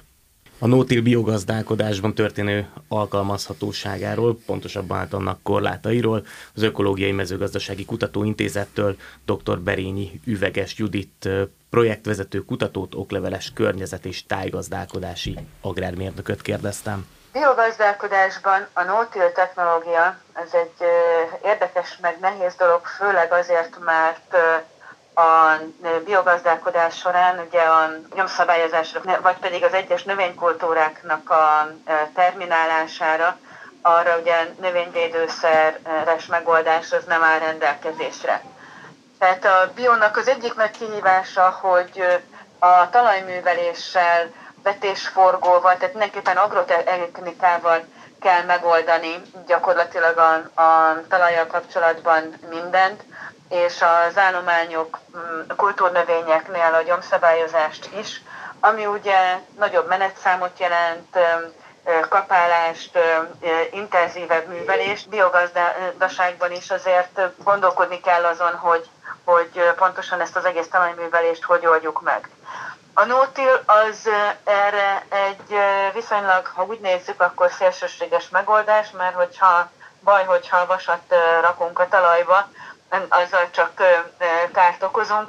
Ez azért szerintem Magyarországon elég nehezen működik, főleg biogazdaságban. Az első lépése, hogy azért fel kell tudni mérni, hogy milyen az adott talajállapot, amiben mi elkezdünk akár no-till-lel foglalkozni. Nekem inkább kérdés, hogy például milyen olyan eszközünk van, amivel mondjuk egy jelenleg leromlott szerkezetű talajt, ahol mondjuk most teljesen mindegy, hogy milyen gazdálkodást folytattak rajta korábban, ahol mondjuk akár több rétegben eketalpakat találunk, tárcsatalpat találunk, elporosodott szerkezetet találunk, akkor azt hogyan tudjuk újraépíteni, és mik azok az eszközök, amikkel eljuthatunk odáig, hogy egyre kevesebbet műveljük a talajt. Én nekem azért fenntartásom van ahhoz, hogy mondjuk egy ilyen nagyon leromlott szerkezetű talajba elindulunk egy, egy no-till-lel, és akkor ott mindjárt a csodát várjuk. Talajjal kapcsolatos kutatásainknak az egyik iránya az ömkiben az, hogyha valaki elindul abba az irányba, hogy csökkenti a művelést, akár megcélozva egy nótilt, akkor körülbelül mennyi időre van szükség ahhoz, hogy a talaj regenerálódjon. Egyelőre még, hát az ömkénél ezek a kísérletek, ezek nagyon kezdeti stádiumban vannak, igazából konkrét, tudományosan alátámasztott olyan eredményeink még nincsenek, amit, amit azt mondanám, hogy nyugodt szívvel meg tudnék osztani. Takarónövények egy, hogy mondjam, egy, egy érdekes út, és egy jó megoldás lehet, csak még szerintem sok kísérlet és tapasztalat kell hozzá, hogy, hogy tényleg ennek a, a lehetőségeit ki tudjuk használni ökológiai gazdálkodásban is. No, hát lassan elérkezünk a no-till témánk végére. Igen, izmosra sikeredett ez a beszélgetés, de picit így mindig a, a nehézségekkel, a problémákkal foglalkoztunk, a kihívásokkal, de hogy azért van előnye a no-tillnak. Misitől emlékszem, hogy elhangzott a munkaszervezés témakör, kifejezés, illetve nem tudom, hogy beszéltünk arról, hogy azért a költségek viszont jelentősen csökkenthetők no-tillben, például a gépek tekintetében az alkatrész, szervizköltség. Picit azért próbáljunk meg pozitív gondolatokat is hozzátenni a no-tillhez, hogy miért érdemes belevágni ennyi kihívás és ennyi nehézség ellenére, még akár próbaszinten is. A költségekkel azért később több évjárat alapján tudnánk pontos számokat adni, és én ebben most egyértelműen nem foglalnék állást. Nekem az az érzésem, hogy ilyen plusz növényvédelmi vagy egyéb költségek ezt a üzemanyag, egyéb megtakarítás könnyen lehet, hogy elviszik, bár az üzemanyag is egyre inkább más szintre. Ja, nem mindegy, hogy fél évvel ezelőtt vagy most beszélgetünk. Így van. Erről. Tehát ez is, ez is alapvetően újra kellene gondolni ezt. Én nagyobb problémának látom a munkaszervezési kérdéseket és a munkaerő ellátást, illetve értelemszerűen, tehát a munkaerő is, aki szeret dolgozni is, szerencsésebben, de nyilván szeretne magánéletet élni, és aki egyébként no-tillezik, és mondjuk, mondjuk az állattenyésztés távol tartja magától, akkor azért olyan rések, gepek maradnak, amit egyébként a szabadidőre, családra, egyebekre lehet fordítani. Vagy a kísérletekre. Vagy a kísérletekre, kinek mi a hobbija. Én ezt egy jelentős dolognak tartom. Én még hozzátenném, hogy az amortizáció. Tehát azért két évvel ezelőtt egy kétszáz lóerős traktor harmincnyolc milliós árajánlata volt, most hatvan fölött van. Most, hogyha egy ezer hektáros gazdaságban ezer üzemórát megy egy alapgép, ami talajmunkát végez, azt, hogyha no-tillban meg lehet csinálni, mondjuk, hogy az összes gép csinál ennyit. Én azt gondolom, hogy a, a hagyományos gazdálkodásban azért ilyen magolváló gépekkel is neki lehet fogni, tehát amiben kevesebb vagy hajlékonyabb vasanyag van benne, de ide azért a nehéz. Tehát lehet, hogy kevesebb gép kell, de ami kell, az annak fajsúlyosnak, nehéznek és minőségi acélnak kell lenni. Ez lehet, hogy aztán, én azt nem számoltam sem utána, de nyilván ez lehet, hogy ezt a gép oldalt, ezt egy kicsit kiegyenlíti, balanszírozza. Én ahogy számolgattunk, írtam, mikor beszereztük itt a gépeket, most egy szántásos gazdálkodó is megveszi nem a tempó vetőgépet, ugyanúgy felszereli minden jóval, lehet, hogy még a sortisztítót elhagyja, de azt mi is elhagyjuk, mert levesszük róla. Akkor egy gabonavetőgép az lehet, hogy olcsóbb egy no-till gabonavetőgép, mert csak húsz centinként van rajta egy darab egyenes tárcsa, mint nem az, hogy két sorban van rajta a rövid tárcsa. Ezekkel én azért már azt mondom, hogy a nagyobb üzemek vagy középgazdaságok már mindenhol rendelkeznek. A gépbeszerzésben nem tennék különbséget, inkább azt jobban meg kell választani azt a géptípust, hogy melyik ami alkalmas. A kisüzemekre is van már no-till vetőgép. A Vajdaságban gyártja a srác, az is kisüzemben olcsón, kipróbáltam, jól működik. Én azt mondom, inkább átalakulnak a költségek, tehát mondjuk egy takarónövény az a harmincöt ezer forint körüli hektáronkénti költség, harmincöt-negyven ezer forint közötti, azért az az elviszi azt, amit megspórolunk az összes művelet gázolaján, így kiegyenlíti, amit ez a munkaszervezés, kevesebbet megy a gép. Abból tudunk traktort venni, hogy nem használjuk. Hogyha most, hogy tárcsáztunk össze, azért most már a csapágyboltot meglátogattam. Tehát két évig nem kellett meglátogatni a csapágyboltot, mert nem volt, ami kopjon. Arra volt jó, vagy arra jó ez a no-till, hogy felújítottuk az összes munkaeszközünket, amit letettünk a múzeumba. Utolsó bejátszón következik, ahol a no-till elterjedésének és elterjesztésének lehetőségeiről is beszél Klópp Béla, növényvédelmi szakmérnök. A no-till rendszer bevezetése egy tanulható folyamat által, szaktanácsadás segítségével, folyamatos talajtakarás mellett képzelhető el. Hasonlóan nehéz jól működtetni, mint az ökológiai gazdálkodást, mondhatjuk ennek egyik talajra fókuszáló válfajának is. Elkezdeni elsősorban szélsőséges talajféleségeknél, extrém kötött és homokos talajokon érdemes. Itt azonnali gyógyítást jelentene, de vezethető jobb minőségű területeken is, itt a folyamat rövidebb, gyorsabban alkalmazkodik a talaj az új feltételekhez. Hát ami szükséges az elindításhoz, az a talaj és tápanyag ismeret magas szinten, a már használók tapasztalatai, tehát referenciák, és szaktanácsadás, speciális takarónövénykeverékek és tápanyagok megléte. A rendszer bevezetését könnyíthetné a szén-dioxid kvóta kereskedelem segítségül hívása, hiszen itt jelentős szén-dioxid készlet marad a talajban, nagyon csekély a szénvesztés, illetve hát pont az ellenkezője, humuszépítés zajlik. Ehhez mindenképpen szükséges lenne az állami pályázatok pozitív segítsége, hiszen ez, hát ez a szintiszta zöld mezőgazdaság. Gazda az itt megszerezhető forrást a takarónövényekre, a speciális tápanyagokra és a gépek beszerzésére fordíthatná. Termelésben dolgozóként évek, évtizedek óta keresem a talaj és a növény számára legtermészetesebb megélhetési feltételeket. Magyarországon már a nyolcvanas években voltak no-till próbálkozások Komárom-Esztergom megyében, de láttam egy szlovák kezdeményezést is, Érsekújváron egy-egy tíz éves területet néztem meg. Éppen vetésre készültek áprilisban, az előző évi kukorica maradvány a vetőgép előtt húzta be a giliszta, és így a terület teljesen tiszta volt. Az elmúlt években a Mezőföld Fehér megyei sárrétű területén dolgoztam. Itt indultunk el több éves referencia látogatás, például Berend Ferenc gazdasága Pusztakovácsiban, nagyon sok irodalmazás után egy száz hektáros területen őszi buzavetéssel, Diriczi Zsomborék szaktanácsadásában beszerzett takarónövénnyel indítottunk, és akkor a takarónövény után pedig kukorica periódus következett kétezer-huszonegyben, amilyen teljesen pozitív eredménnyel zárult. Egy extrém aszályos év után az üzemi átlagot több mint két tonnával megverő eredménnyel, és a környék jó tábláit is megközelítette a szántásos, illetve a mintiles területeket.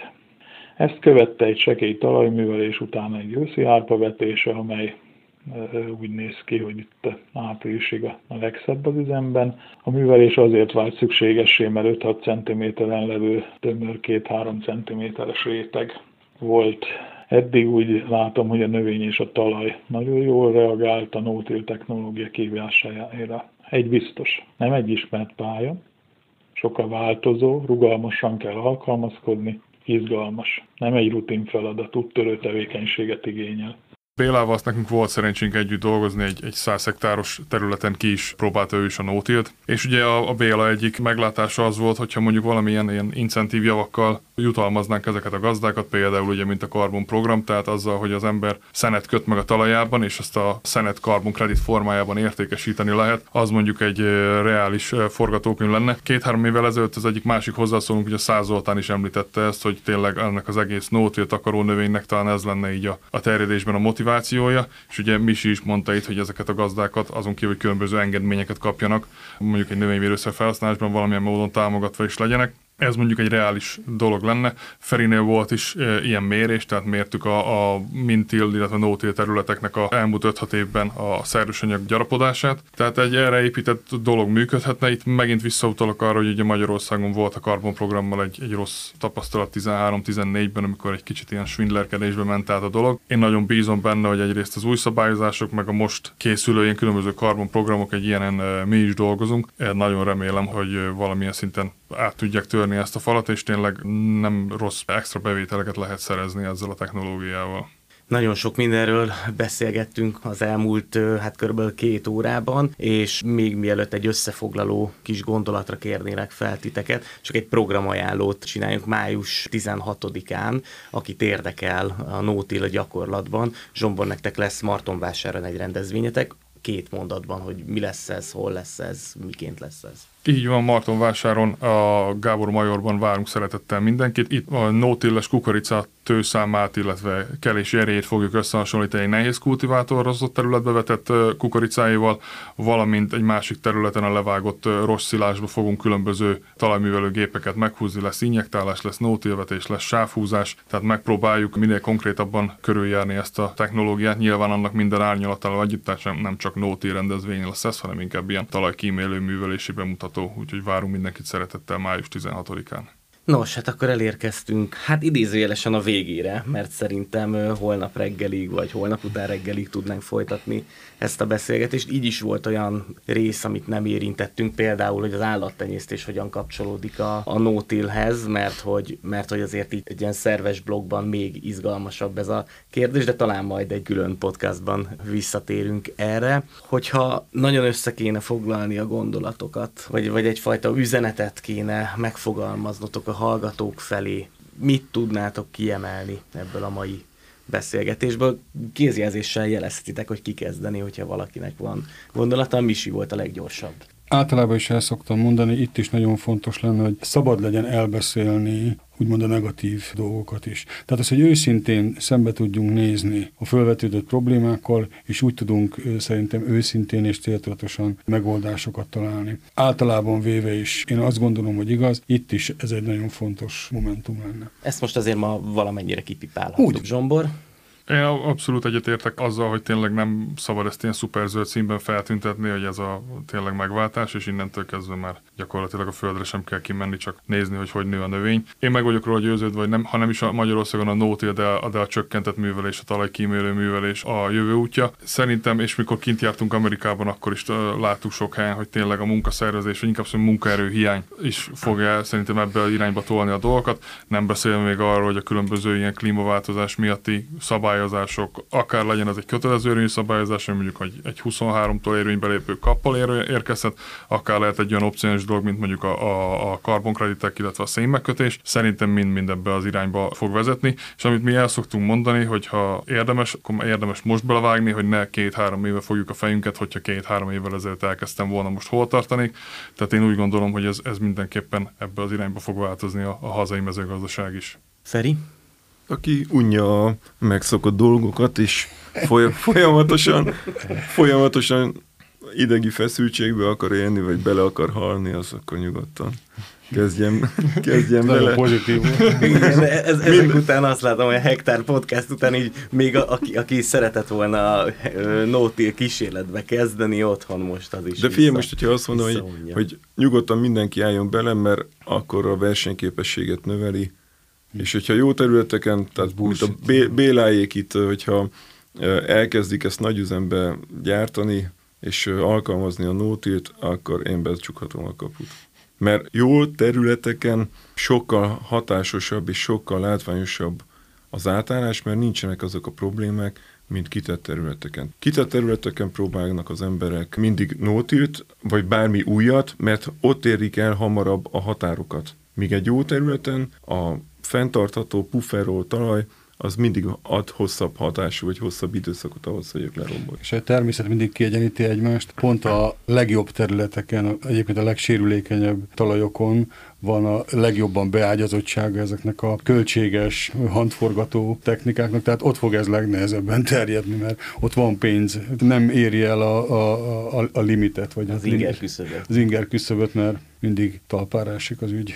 Hát nagyon szépen köszönöm nektek, hogy itt voltatok, és hogyha én is összefoglalhatom egy mondatban a mai beszélgetést, akkor, akkor azért azt gondolom, hogy az az üzenet, hogy most itt no-tilről beszélgettünk, ami egy, hát talán azt mondhatom, hogy nagyon szélsőséges példája a talajvédelmi technológiának.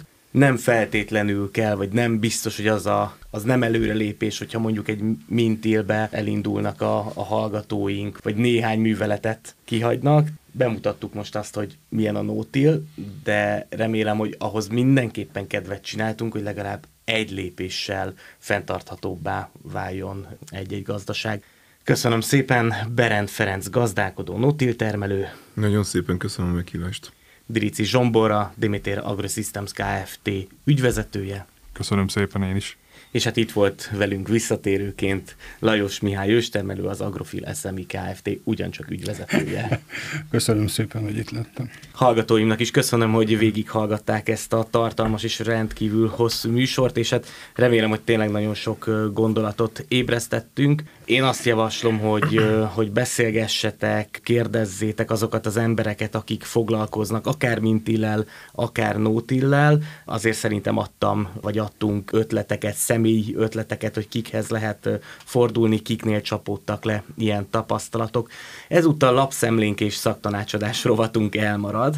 Azt viszont elárulom, hogy a következő adásunkban a terveim szerint a légi növényvédelemmel foglalkozunk. Az is szerintem egy igen izgalmas kérdéskör lesz. Még egyszer köszönöm, hogy velem tartottatok.